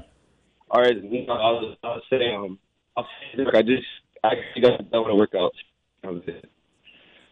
Oh, okay. That was that was pretty simple. Well, no, the recruiting process, I think, was was kind of what we're looking at. Like, how, how ready are you for that to ramp up? Um, I mean, I, I've seen some of the offers that, that you have gotten. You know, there's going to be a lot more because there's a a lot of people mentioning your name right now. Certain I mean, flair to Gatorade Player of the Year. Absolutely. Um, how ready are, are you for that to to build up and uh, and intensify uh, before your senior year? Well, I'm super ready. I mean, I've been working for this moment, and I'm just being patient, you know, just keeping my head down and just continuing to work, and, you know, everything will fall into place. It's one thing to think about going to the next level, but it's a completely other thing to think about the legacy of where you're playing right now. Mackenzie Milton, Dylan Gabriel, Treston McMillan. You're the next one in that list, bro. What does it mean to be among one of the, the, the better, if not, you know, one of the best Q Bs to come through and in that lineage of great Q Bs to go before you to play at Mililani? Well, like I said, I'm just blessed, you know, just to be, you know, up there with those guys. I mean, you see um, Dylan, he's going to Oregon now. He's succeeding. I mean, yeah, it's just an honor to be named, like, Gatorade Player of the Year. It's a blessing. Dylan was just here. Uh, I don't know if he's still here, but I know he was at the Iolani Classic a couple weeks ago. How much have you been able to, to like, pick his brain and, and learn more and, and gather more? Well, you know, sometimes no, sometimes we text and stuff, and, like, um, actually, I think it was, like, a year ago we trained when he came down. So, yeah, he's a, he's a role model. Nice. Nice. Uh, Keeney McMillan, congratulations again. I mean, that's a that's a prestigious honor uh, given to you, and it's well-earned. Uh, can't wait to see what you can do in your senior year. Uh, best of luck to you. Enjoy a class as it gets back into session, and we'll see you soon for your senior season. He's not thinking about right, class right now. Hey, he's a student athlete. He should be thinking about no class. No way. Enjoy the award, bro. Thank you. All right, that's uh, that's Keeney McMillan, uh, Gatorade High School Player of the Year. Let me just give you these these numbers real fast because um, I didn't want to be the guy that just throws out numbers to start an interview. seventy-three touchdowns, eighteen interceptions in three years. Mm. And he still has one more season. There is the very, very clear possibility he's going to throw one hundred touchdowns if he stays healthy in his four-year career in high school football. And there, there, there's calling plays at lower-level high school football, and then there's calling plays in the O I A championship in Hawaii. Yeah. Like, I, I'm trying to, like, paint a clear enough picture. Whenever you jump to the next level in college, if you're already savvy enough to recognize defenses and call an effective game at as a junior, you're no matter if you're six foot four or not, you're you're going to be completely capable of handling whatever is thrown at you in a couple se- a couple years time. Whenever he does. Wherever he winds up playing college football. Like, very few guys have that ability at the age of sixteen, seventeen years old to call a game effectively. That's awesome. By the way, if you're wondering, um, I, I said he he may very well throw over one hundred touchdowns in his in his high school football career. Um, that, I, I got to give credit uh, a little bit to uh, a certain quarterback from, uh, from Kona Waina. His name is Keoki Alani, who threw uh, twenty touchdown passes Uh, this season to fourteen interceptions, but I just want to want to note something. As far as we know, going back to numbers, and I want to credit the Honolulu Star Advertiser for this, uh, he has thrown more touchdown passes than anybody in high school football history. Uh, he threw twenty this year, but I believe the number overall is one hundred twenty-four. The wow. amount of touchdown passes he has thrown uh, in his high school football career, which uh, ends up being, what, uh, eleven more than uh, the the known number, which was Timmy Chang's one hundred thirteen uh, for Saint Louis back in the late nineteen nineties. So uh, put put that uh, some of that in perspective. By the way, uh, Keoki Alani is uh, incredible. Uh, so so keep that in mind. He's got uh, he's got plenty of football in him as well. All right, uh, traffic coming up here in just a couple of seconds. Want to remind you. Uh, Call the Coach with Charlie Wade is coming up on Tuesday. It is presented by Paxa. You can listen to it right here on E S P N Honolulu at six thirty p.m. You can watch it at Ruby Tuesday in the Moanalua Shopping Center. You got Ruby Tuesday specials, prize giveaways, and the latest info on uh, Rainbow Warrior Volleyball, which kicks off tonight. Hawaii and the Loyola Chicago Ramblers to open up Warrior, Vol, uh, Warrior Ball uh, twenty-four. That's Call the Coach with Charlie Wade presented by Paxa. Traffic here. You're listening to Off the Bench on E S P N Honolulu.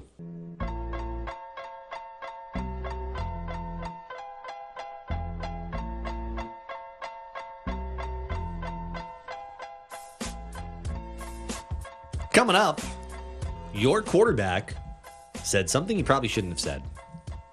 Because when I say your quarterback, I say Hunter Hughes' quarterback. Fields? Yes. Uh-oh. Uh, that's coming up in uh, just about fifteen minutes here on E S P N Honolulu. Uh, we were talking earlier about the Hawaii football coaching situation, and, and we really didn't get to kind of finish entirely the point, uh, you know, kind of with the clock the way, the way it was.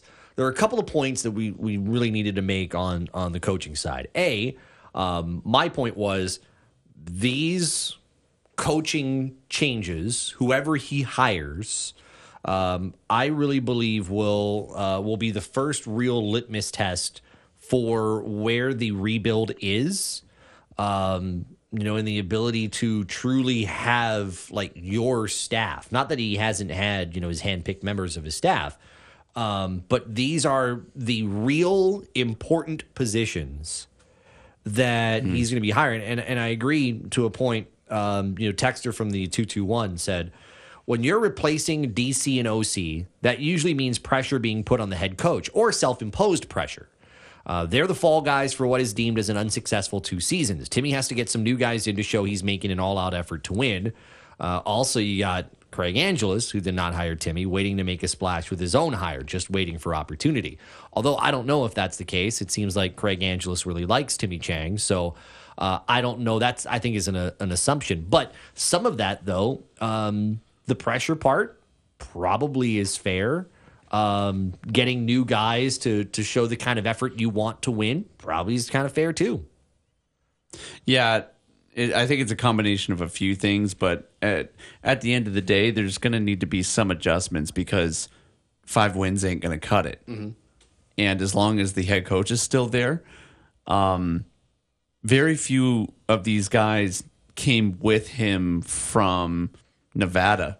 So it, it's not like it, it it it's it's not exactly similar to when Rolo brought a lot of his former teammates. Mm-hmm.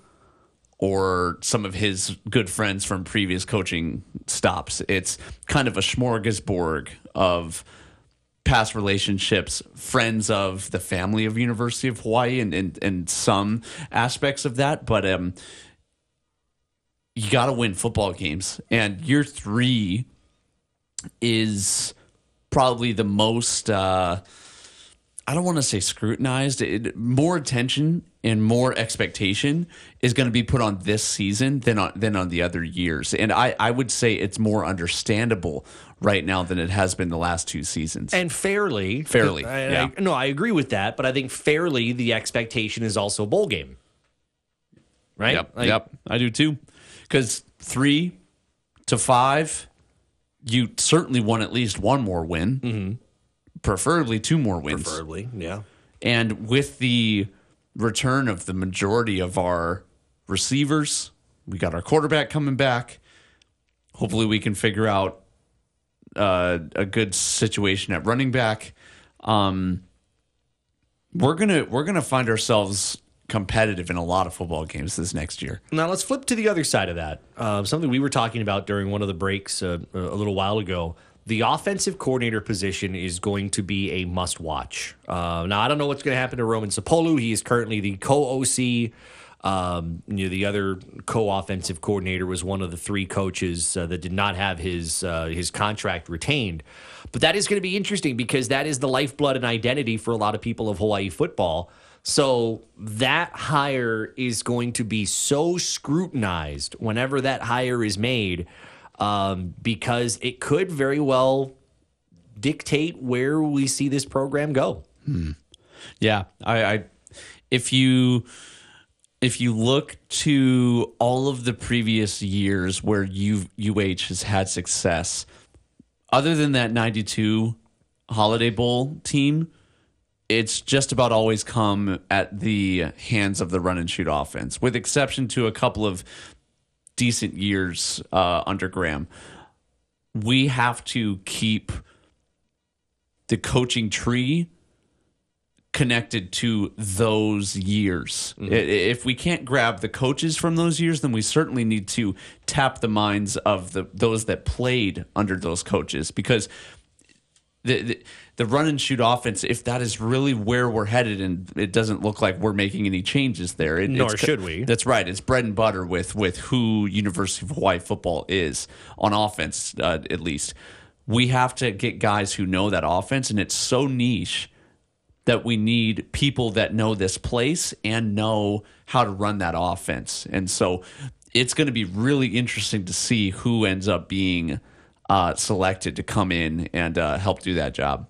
Someone asked on our text line if uh, you were approached about it and you were interested, would you uh, would you take that job? I would certainly talk to whoever gave me a call. I would definitely be interested. I guess let me let me backtrack because um, I think you might have to apply for a job like that. Uh, do you think you might be uh, thinking about turning in a resume for that? You can be honest. Nobody's going to judge you. I'm, I'm not, not. I'm not going to. I'm judge at you. The point in my life where I don't have any kids. I don't have any big time responsibilities. I'm. I'm at the point in my life where I say, why wouldn't I? Okay, we know, uh, hey, uh, folks at U H, you know what you're going to be getting here in the next couple of days. A Hunter Hughes nicely laminated and nicely printed resume with some graphic design to make it look even better. I have applied uh, for another position in previous years. Luckily, you, you don't need anything laminated. You just you, you, you submit it electronically. That's, I, I realized that when I said it. I wanted I wanted to say laminated because it sounded cool. Yeah. Uh, but yeah, you don't need to send. You can't send something laminated as a P D F. I'm totally put, forgot about that. I'm going to put Josh down as a reference. Don't. It's not going to get you the job. uh, hey, uh, Josh, just calling you as a uh, as a reference for Hunter Hughes. Can you uh, can you help uh, kind of help me understand Hunter Hughes? Uh, well, uh, Hunter Hughes did a radio show from his car. Uh, because uh, he forgot about his schedule. But other than that, Hunter's great. Let's reverse See? that. That's why you don't want me well, as a reference. Let's reverse that. Who at this studio has the capability of doing a radio show from their car? See, that, that's that's wow. That's a great way of framing it. See, I'm I'm already I'm already getting my my in, interview skills lined up. Wow. Let's reverse that question. That shall is, we? That is great. Who could be poised enough? Only me. See, that's that's the thing, because no one, job. no one, no one is in that position to know if they could do it or not, because, because no one would put themselves in that position. Okay, I actually have I actually have one more question on that. Oh, uh, now that you've brought it up, uh, were you on speakerphone, and I, were you driving? No, no, no. We were parked. Okay, all right, good. All right. Were you on speakerphone? Was on speakerphone. Okay. It, it was the uh, Enchanted Lake Safeway parking lot, to be specific, right out in front of uh, of Starbucks. Um, oh, you know what? We might have... Hey, is this in the podcast section, by the way, from, from last week? Oh, my gosh. We're going to we're gonna dive deep into it. It should be. Oh, my goodness. Perfect. I need to go back and listen to it because I was on vacation that day, so I didn't get to hear it. Uh, I, I want to hear Fast the... Fast forward uh, two hours, Josh fires me. I want, I want to hear this uh, this gold oh my that was uh, a radio sh- show done in a car outside of a Safeway. I can't believe these are is... things that uh, These are things that don't often have stories to tell, which is why we tell them right here on this show. Who would have thought a half hour after Christmas would be the thing that did me in? I don't think it did you in. It might I, be the I, thing. I don't. No, I don't think so. I don't, I don't think it did you in at all. I think it, it, it created on-air stories that we can share for a lifetime. Mm. Um, well, I mean, why not, right? Yeah. I mean, I, I, I'll be the first one. I think whenever I told you, I'm like, that's my bad, and it won't happen again.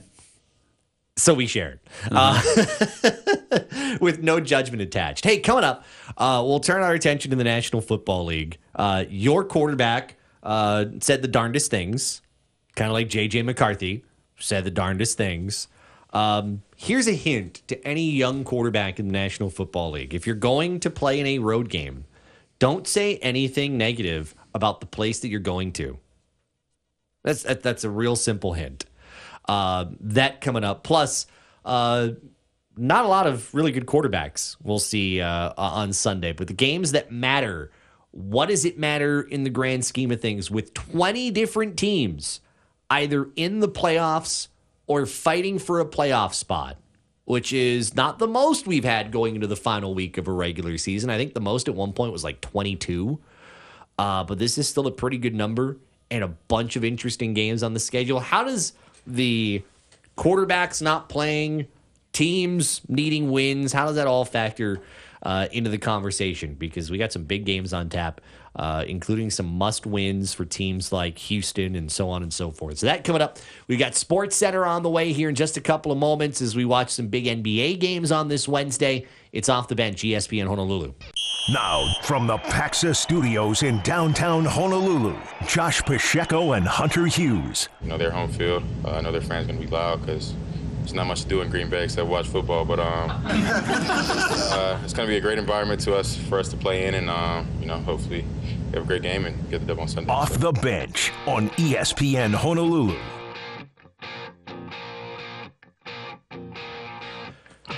Justin Fields, what are you doing?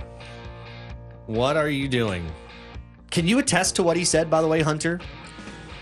No. Have you been to Green Bay, Wisconsin? I have. Okay. And Man. so Justin Fields is wrong. We drove through Green Bay every summer uh, to get to Door County, Wisconsin. Okay. So Wisconsin, I'm holding up my iPhone. It kind of looks like this, but with like a finger coming off the top right corner. Yeah. That goes right between mm-hmm. Lake Michigan and a couple of the other Great Lakes up there. Yeah. Um, it's not an exceptionally beautiful part of the country, but the people are incredibly kind. They're very, very kind people. Um, and they love their team, man. Now, e- even though I, I don't necessarily agree with what he's saying, the one thing that I can say with full authority, we hate the Packers. Oh, of course. Hate them. Yeah, th- and, that makes sense. And they hate us. So in some ways, I actually read more into this with him kind of siding with the Bears fandom, which I don't know if you caught this, but at the end of last week's game, uh, whenever they beat uh, the Falcons, they were, they were uh, chanting, "We want Fields. We want Fields." Mm-hmm. To me, I think it's more of a siding with the Bears fandom of, hey, I I hate Green Bay. I want to be your quarterback. That that That's the way that I it, – it's kind of a jumping on board with that crazy fandom than necessarily taking a shot at Green Bay. It's it's a it's an us kind of a move. There's a different way to do that, though, right? No, I, I, I didn't say I would do it. Okay, but uh, you, you hit something, though, that I need to follow up on. Since you've been – or you've at least passed through Green Bay, Wisconsin. Uh-huh. Uh, he says there's nothing to do there but watch football. So let me ask you, what else is there to do in Green Bay, Wisconsin, besides drive through? Eat cheese. Become a farmer. He's technically not wrong, but again, I I wouldn't have said that. Yeah, uh, I can, I would have said, man, it's a great stopping place en route to Door County. That's I, what I would have said. I think I can guarantee with with all... all of my confidence, um, Green Bay is winning on Sunday. Oh, yeah. Yeah, I, I feel very good about that. Also, the Bears don't really have much to play for. They're that eliminated. Is, and they've got the number one uh, pick in the N F L draft thanks to uh, its trade with Carolina. And Green Bay has everything to play for. Yes. They still could te- technically make the playoffs. Absolutely. Um, and by the way, I, I guess to your point on, on Justin Fields and the crowd chanting for him, Uh, since there has been a lot of talk about what do you do with that number one pick? Do you Marvin. Go in Marvin Harrison? Marvin. Okay. I want Marvin. I want Maserati Marv. So you're, you're not buying into a quarterback at number one. You're willing to pay that much for a wide receiver at the number one pick. Absolutely, especially with a legacy like that. You get Marvin, put him on the other side from D J Moore. I... Mm. I, I know there's the prestige of number one overall, and we I, I can't recall who the last receiver to go number one overall was, but I still don't feel like the Bears have done enough to build around Fields to give it a true try. He's a leader. He's tough. With, with some of the prima donna stuff that's come out about Caleb Williams, I don't want that guy. Mm-hmm. No way. I definitely don't want Drake May. But let's say, I mean, you... I don't want I don't want Daniels over Fields. Okay, but let's say, okay, you, you draft Harrison. Um, does that mean that you're doing your best to still build around that? Or, I mean, I, I would, I got to believe you'd have to do more, right? Well, don't they have the third pick as well? I think it's sixth, or it's it's somewhere else in the top it's ten. It's super high. Yeah. I, I thought they had one and three. I'm pretty sure it's higher because their record's not actually that bad. They're seven and nine. Oh, okay. So th- that one was associated with their record. The, yeah. Their, uh, the, the, the next the, pick. The, the next pick for yeah. them. Um, okay. Well, if that's the case, grab the next available offensive lineman. Okay. We'll, that, we'll would, have, that would make sense. We'll have to have more uh, talk with uh, with our our, our in-house draft expert, uh, Tanner Hayworth, whenever the time comes. Tanner's resting his voice. Yeah.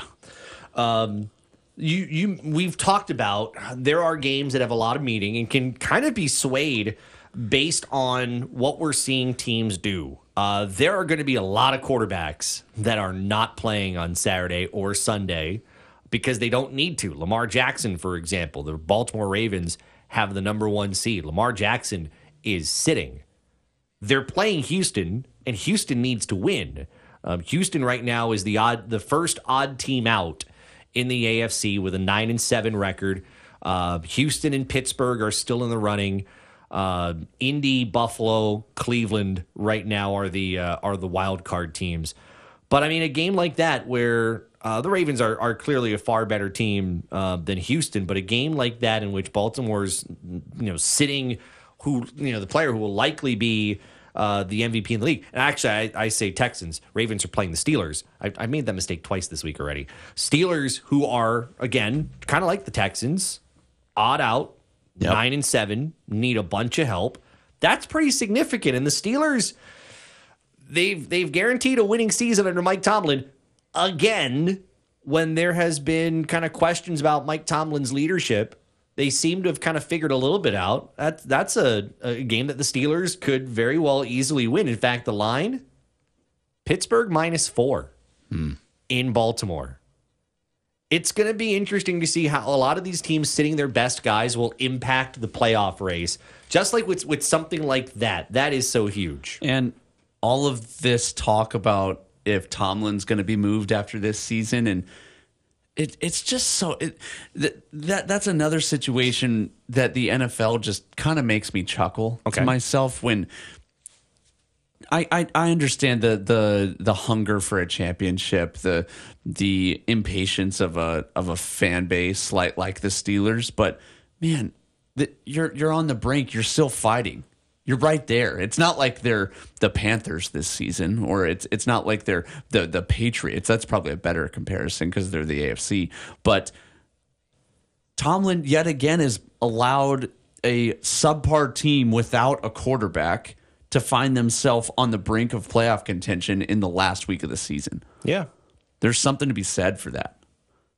You know, there's... Um... There are other teams that are sitting quarterbacks, and there are some that I actually kind of disagree with the idea of them sitting. And, and I and I get it. Health is important. You know, I get Lamar Jackson sitting. Um, you know, although you've got an extra week of rest, which sometimes can be kind of dangerous. Brock Purdy's going to be sitting. Sam Darnold's going to be starting for the San Francisco forty-niners. They've got the number one seed. Let me give you one that I disagree with. Um, I don't like that Kansas City is sitting Patrick Mahomes. Um, you know, they they are in. Uh, they're ten and six. They are at worst. I don't know if they're at, at worst, but right now they're the three. You've got Jacksonville behind them. Uh, you got Miami above them. But the Kansas City Chiefs have, to me, offensively looked plain. Um, you know, they they barely got by Cincinnati, who's been eliminated from the postseason. That was an eight point game. Uh, you know, the loss to the Raiders was stunning. Um, you know, and, and, and that was at home on Christmas Day. You know, they're going to play in Wild Card Weekend. We know that. But Patrick Mahomes would be someone I would absolutely be playing this weekend because I would, if, if I'm Andy Reid, I want to figure out my offense. Yes. Not in practice, but in a game against a weak Chargers team. That's the game where I, I want to use that to figure my stuff out if I want to make a run to a title.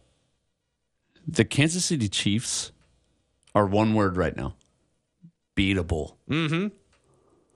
Yes. Beatable. Yes. By anybody else in the A F C. Miami, I'm taking Miami. Mm-hmm.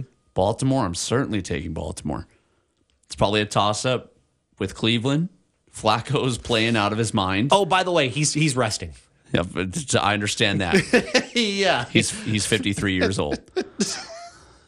He's not, but it's close. Um, Flacco deserves some much-needed rest. Um, also, I don't know if you saw the incentives that that guy got for those those those four wins was upwards of like four hundred grand. Craziness. Craziness. Good for him. Um, Jacksonville, they might even find a way to beat K C if, oh, if they make. Well, again, there, there's a three-way tie in the A F C South, which is, uh, between Jacksonville, in, Indiana, and uh, in Houston. Mm-hmm. So the Chiefs are not mighty this year. Yeah, not at all. They, they're without an identity. Let me get, let me. I'm sorry. Finish. Finish. I, your thought. I was just going to say, every game that they find themselves in is survival mode. Mm-hmm. Let me let me give you another quarterback sitting, whether he should be sitting or not. Um, I will give you Matthew Stafford in L A. It's going to be Carson Wentz starting for him. The Rams are in.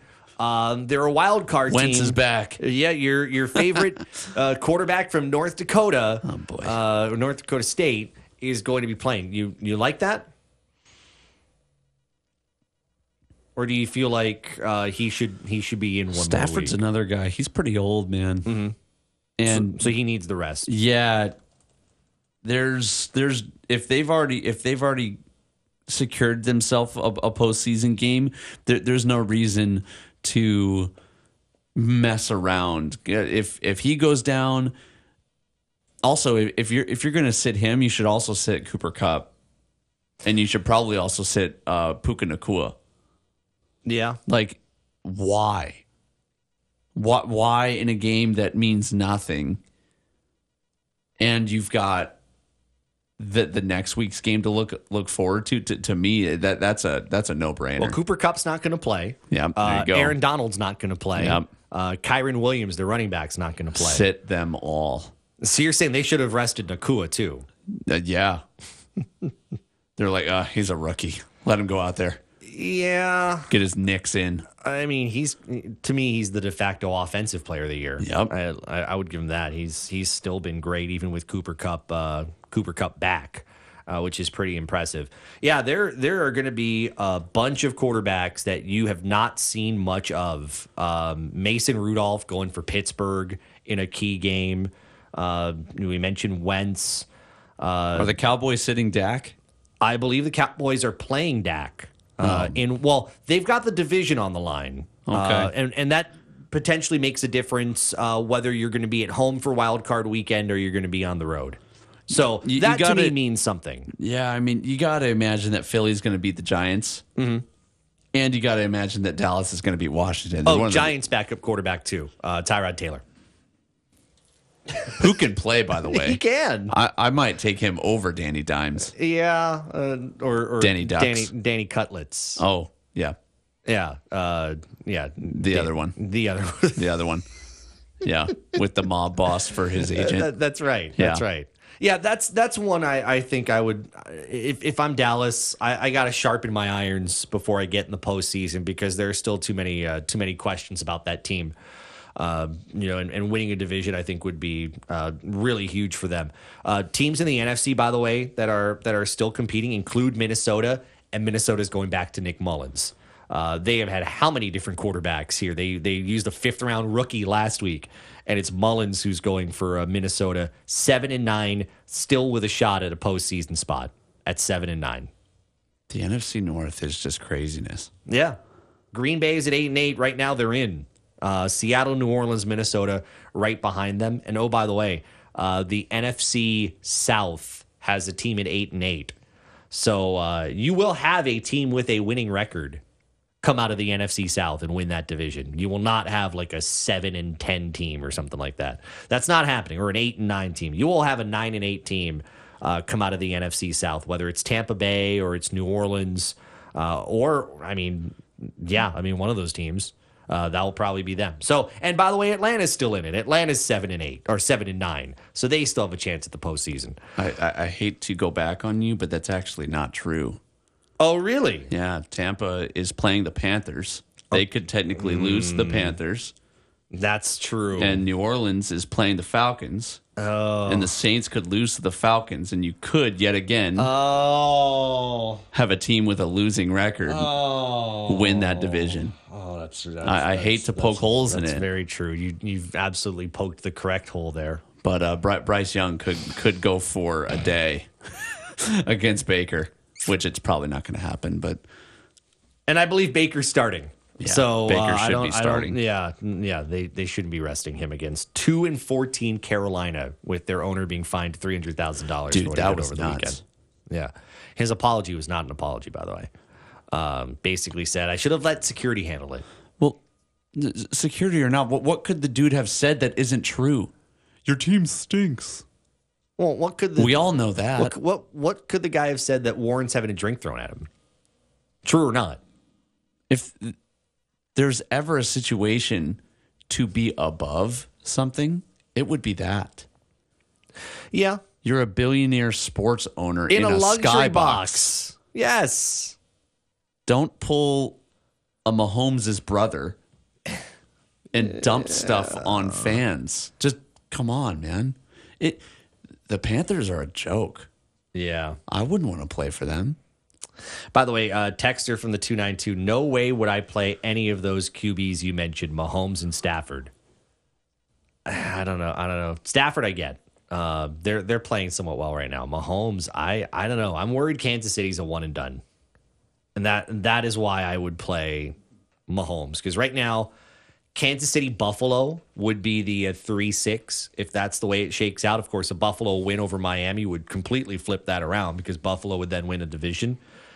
But Kansas City, Buffalo, I kind of like Buffalo right now. It would be in oh, Kansas yeah. City, but I, I love Buffalo potentially winning that game.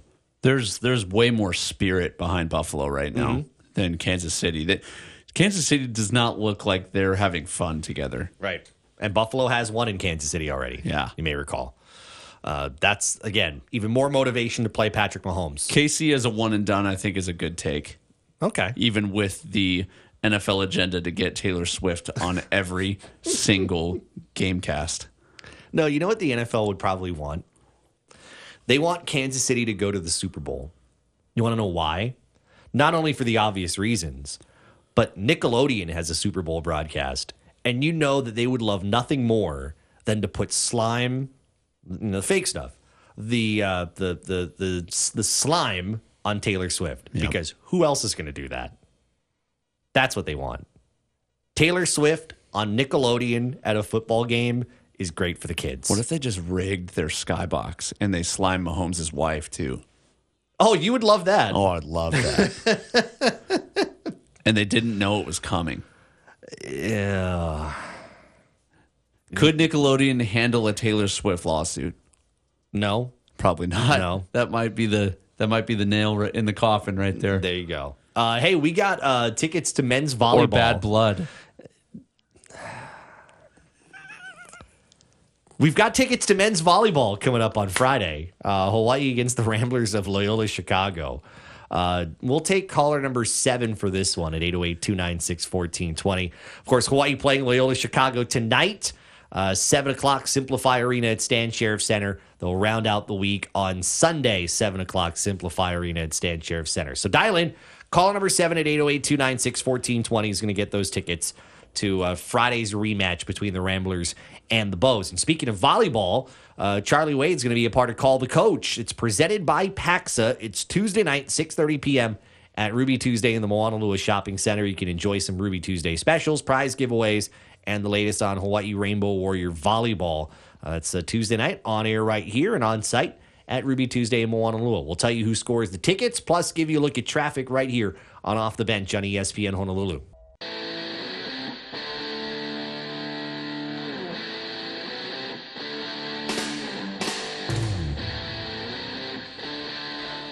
Hey, coming up, we got uh, one more pair of tickets to uh, Rainbow Wahine basketball, I believe it is, uh, coming up. Actually, is it is it basketball or is it volleyball? I think it's volleyball that we've got uh, coming up. Uh, a little bit later toward the end of the show. So stand by for that uh, here on E S P N Honolulu. Hey, uh, Hunter, got this via our uh, Zephyr Insurance text line before we get to your Uh, favorite subject, and yeah, it is two pairs of volleyball, so we got one more volleyball a little bit later. Your favorite subject. Does Timmy hire ex-Hawaii coaches or go shopping for outsiders? For, uh, I'm assuming this is the offensive coordinator job, the texter from the four nine seven is asking about. Ex-Hawaii hires. Ex-Hawaii coaches. Okay. Does it go for ex-Hawaii coaches, those who have been in the program before, or do you look for someone outside? I can't think of any that have been in the program before that have left and then come back. Well, regardless, I mean, to your, I mean, we talked about this earlier. Outside of former players that are looking for an opportunity, w- whether we like it or not, for a lot of coaches, the Hawaii football coaching staff is just is a stepping stone position mm-hmm. to wherever you're headed next in your coaching career. Right. Few view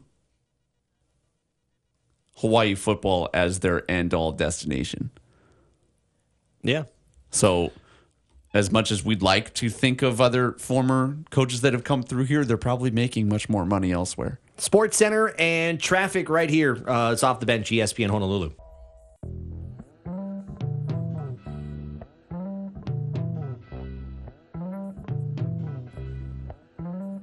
Final words coming up in a little bit, plus more uh, men's volleyball tickets. And uh, Hunter, we keep getting asked about the offensive coordinator position, and a couple of names came up that, uh, I mean, hey, why not? Why not have these names come up? But uh, I think we, we're going to be realistic about these names, too. Uh, that's on the way toward the back end of this radio program. Uh, happy to have uh, joining us now, Kihei Akina. Uh, he and his brother, Keanu. I know you know Keanu very well. Um, they just had a uh, golf clinic out at Turtle Bay Golf Course uh, for all ages, and we'll talk a little bit about that clinic. Uh, but Kihei, who is uh, one of, if not the top Uh, boys golfers in high school uh, across the country, had a decision to make today, and uh, you had a commitment that you made right after your clinic wrapped up. So, Kihei, uh, tell us where you're playing golf at by the time your uh, high school career's done. How's it going, guys? First of all, thanks for having me on. Um, but, yeah, today I committed to uh, B Y U. I knew it. Utah, so. Following in his brother's footsteps. That's awesome, bro. So stoked for you. Yeah, thank you, guys. Appreciate it. How much was your brother uh, an impact in that decision? Uh, to be honest, he was he was pretty neutral um, on all of the schools that I had. Um, he kept it very honest with me, though. And he, he was actually a really, really big impact on me. He helped me a lot through this. Um, just talking about different stuff, but um, yeah, at the end of the day, I just felt most comfortable at B Y U. So, what was what was that? I'm sorry, Hunter. What what was what were you most looking forward or, or looking for in uh, in choosing a school to play for? Um, a big thing for me was going to a school that I can change the program. You know, another top school like, I don't know, maybe in Arizona State or in Oklahoma State, I, I'll go, and then chances are I'll just be another another guy because they have so many um, guys going through, really, really good guys that are on tour now. And, you know, B Y U was just a spot that I can change the program a little bit, and that's something that was important to me. Um, but, yeah, that, that was pretty important for me.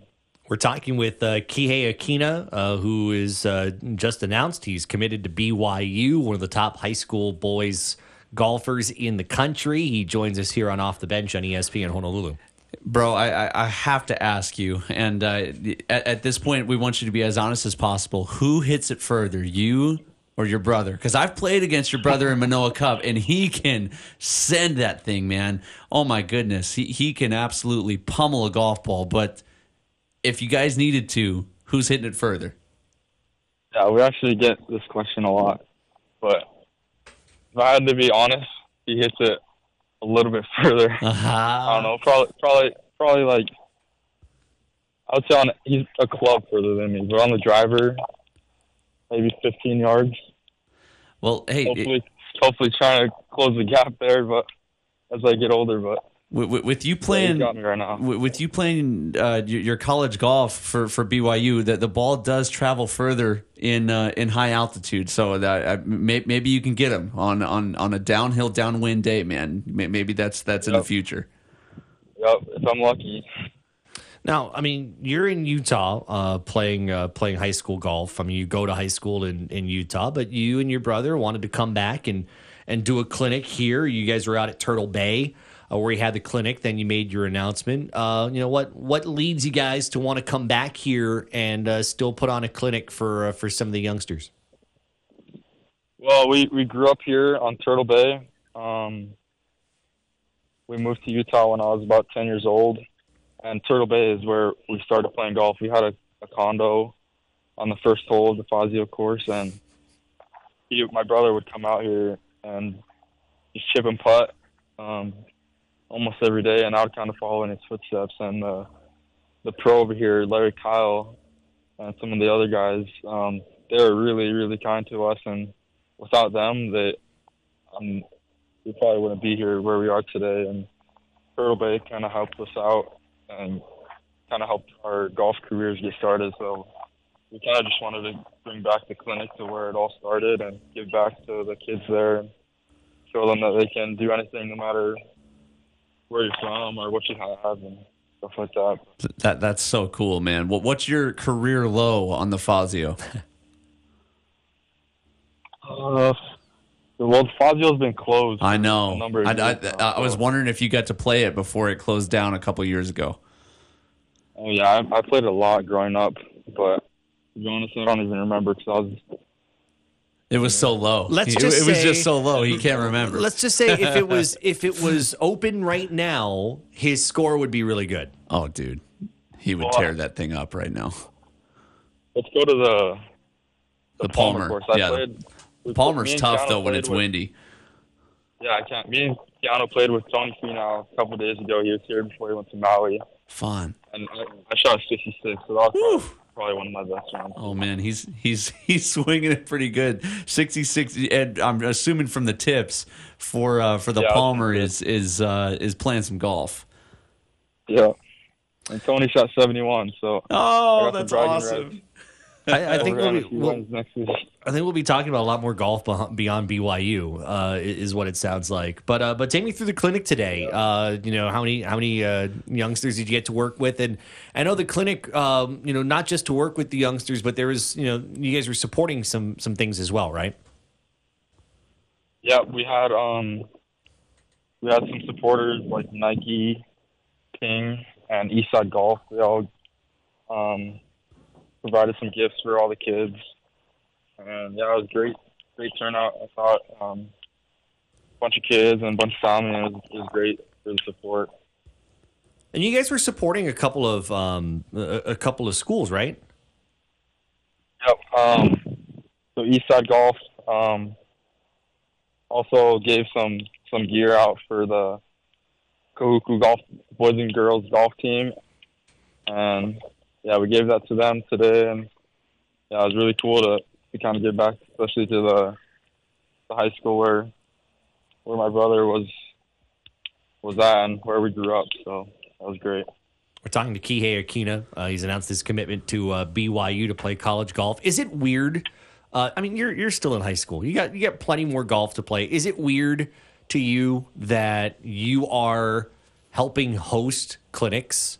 Uh, when you're still so very young uh, in in your career, I mean, you're you're still in your teens. Is that does that kind of seem weird to you that you're in that position? Yeah, are they calling you uncle already, bro?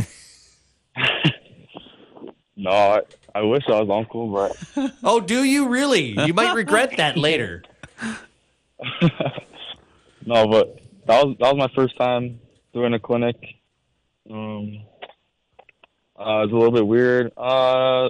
A little bit, not really. I would say it's more of a learning experience for me. Uh, hopefully, I'll I'll be able to do more of these because they're they're a lot of fun, and I think they're they're really great to give back and to support.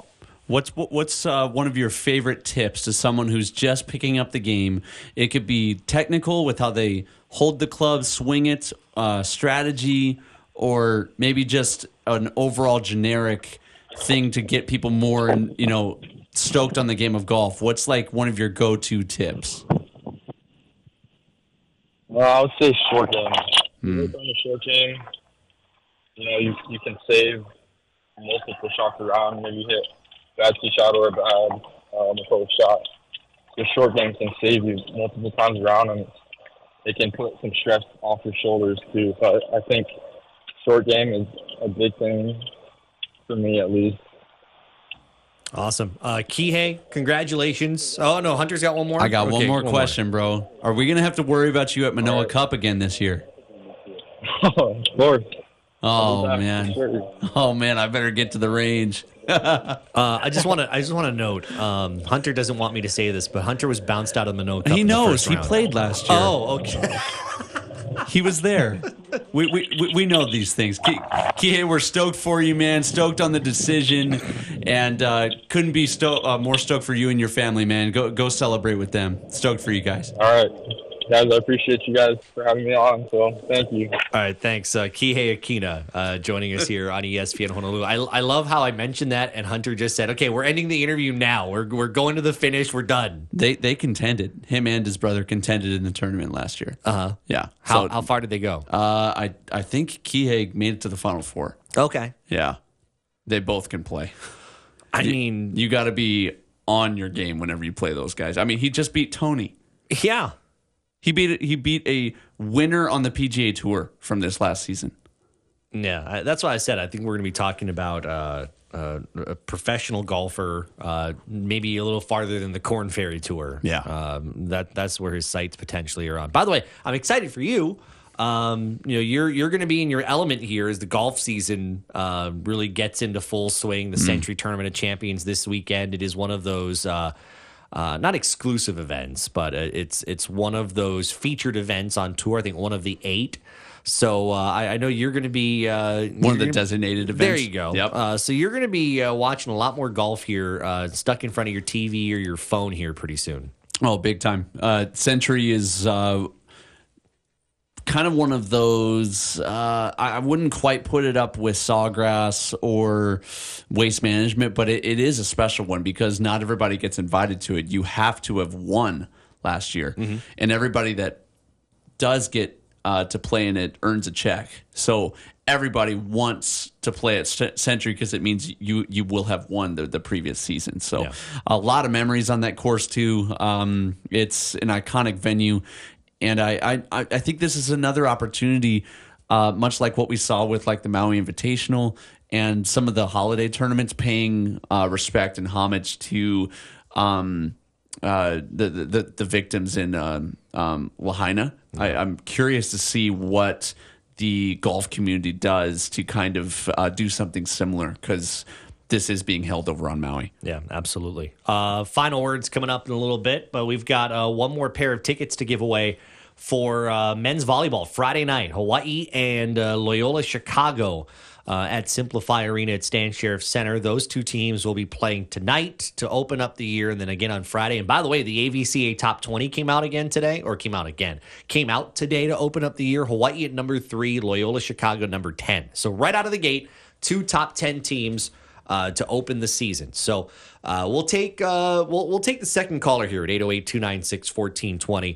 Uh, caller number two is going to check out Hawaii and Loyola Chicago on Friday night in Manoa. Final words coming up after traffic. You're listening to Off the Bench on E S P N Honolulu.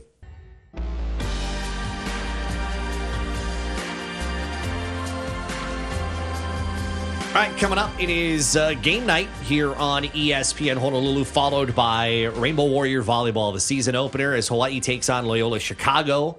Uh, you'll hear that in uh, T-minus fifty-six minutes, give or take a few, uh, right here on E S P N Honolulu. Final words in a moment. First, uh, congratulations to Peter in Mililani. Uh, he'll be checking out Rainbow Warrior Volleyball on Friday, uh, so congratulations to him. Uh, our Zephyr Insurance text line, Hunter, at eight oh eight, two nine six, one four two zero has kept a little bit of the focus on uh, men's volleyball, uh, men's football, men's football, on football. I'm sorry, there's there's a lot of sports going on here. Um, because the offensive coordinator's position is such a highly talked about position here, a couple of names that have come up, and I'll throw one at you first here from the uh, three four seven. Do you guys think Stutz will be a candidate for the O C position? Um, I'll start here. I I think he's a very popular name, but he's doing such a great job at Texas State. I believe Craig Stutzman is a um, is a Power Five assistant, eventually coordinator. I, I think he's that much on the rise. Um, if he were to be interested in Hawaii, Hawaii would have to pay him quite a bit. Mm-hmm. I don't. I don't think he's at the position in his coaching career where he could just come here for a discount. Uh, he is. He is moving up the boards as a really good offensive coach. So, could he be a candidate? I think he's only a candidate if he makes it known that he'd be willing to come back. Um, other than that, I, I don't. I personally don't see it happening. Yeah. To go from Hawaii to Washington State and then a couple other stops and then now doing really well. Te- Texas State had a really good year mm-hmm. this year. Really, really good year. Um, and I, I'm sure Texas State is able to pay their assistants considerably more than what Hawaii is able to. I I, I don't want to speak for my former coach, but I could only imagine it would only make sense to come back to Hawaii if you were going for the head coaching job. Craig Stutzman, by the way, according to uh, U S A Today, has football assistant salaries. Craig Stutzman, well, we know what happened at Washington State, the yep. whole COVID thing. He was making almost half a million dollars as uh, as an assistant. He's making one hundred fifty at Texas State. I cannot imagine Hawaii is paying someone who's not a coordinator one hundred fifty thousand dollars. I, I can't imagine that. Um, so just keep if that he, in mind. Yeah, and well...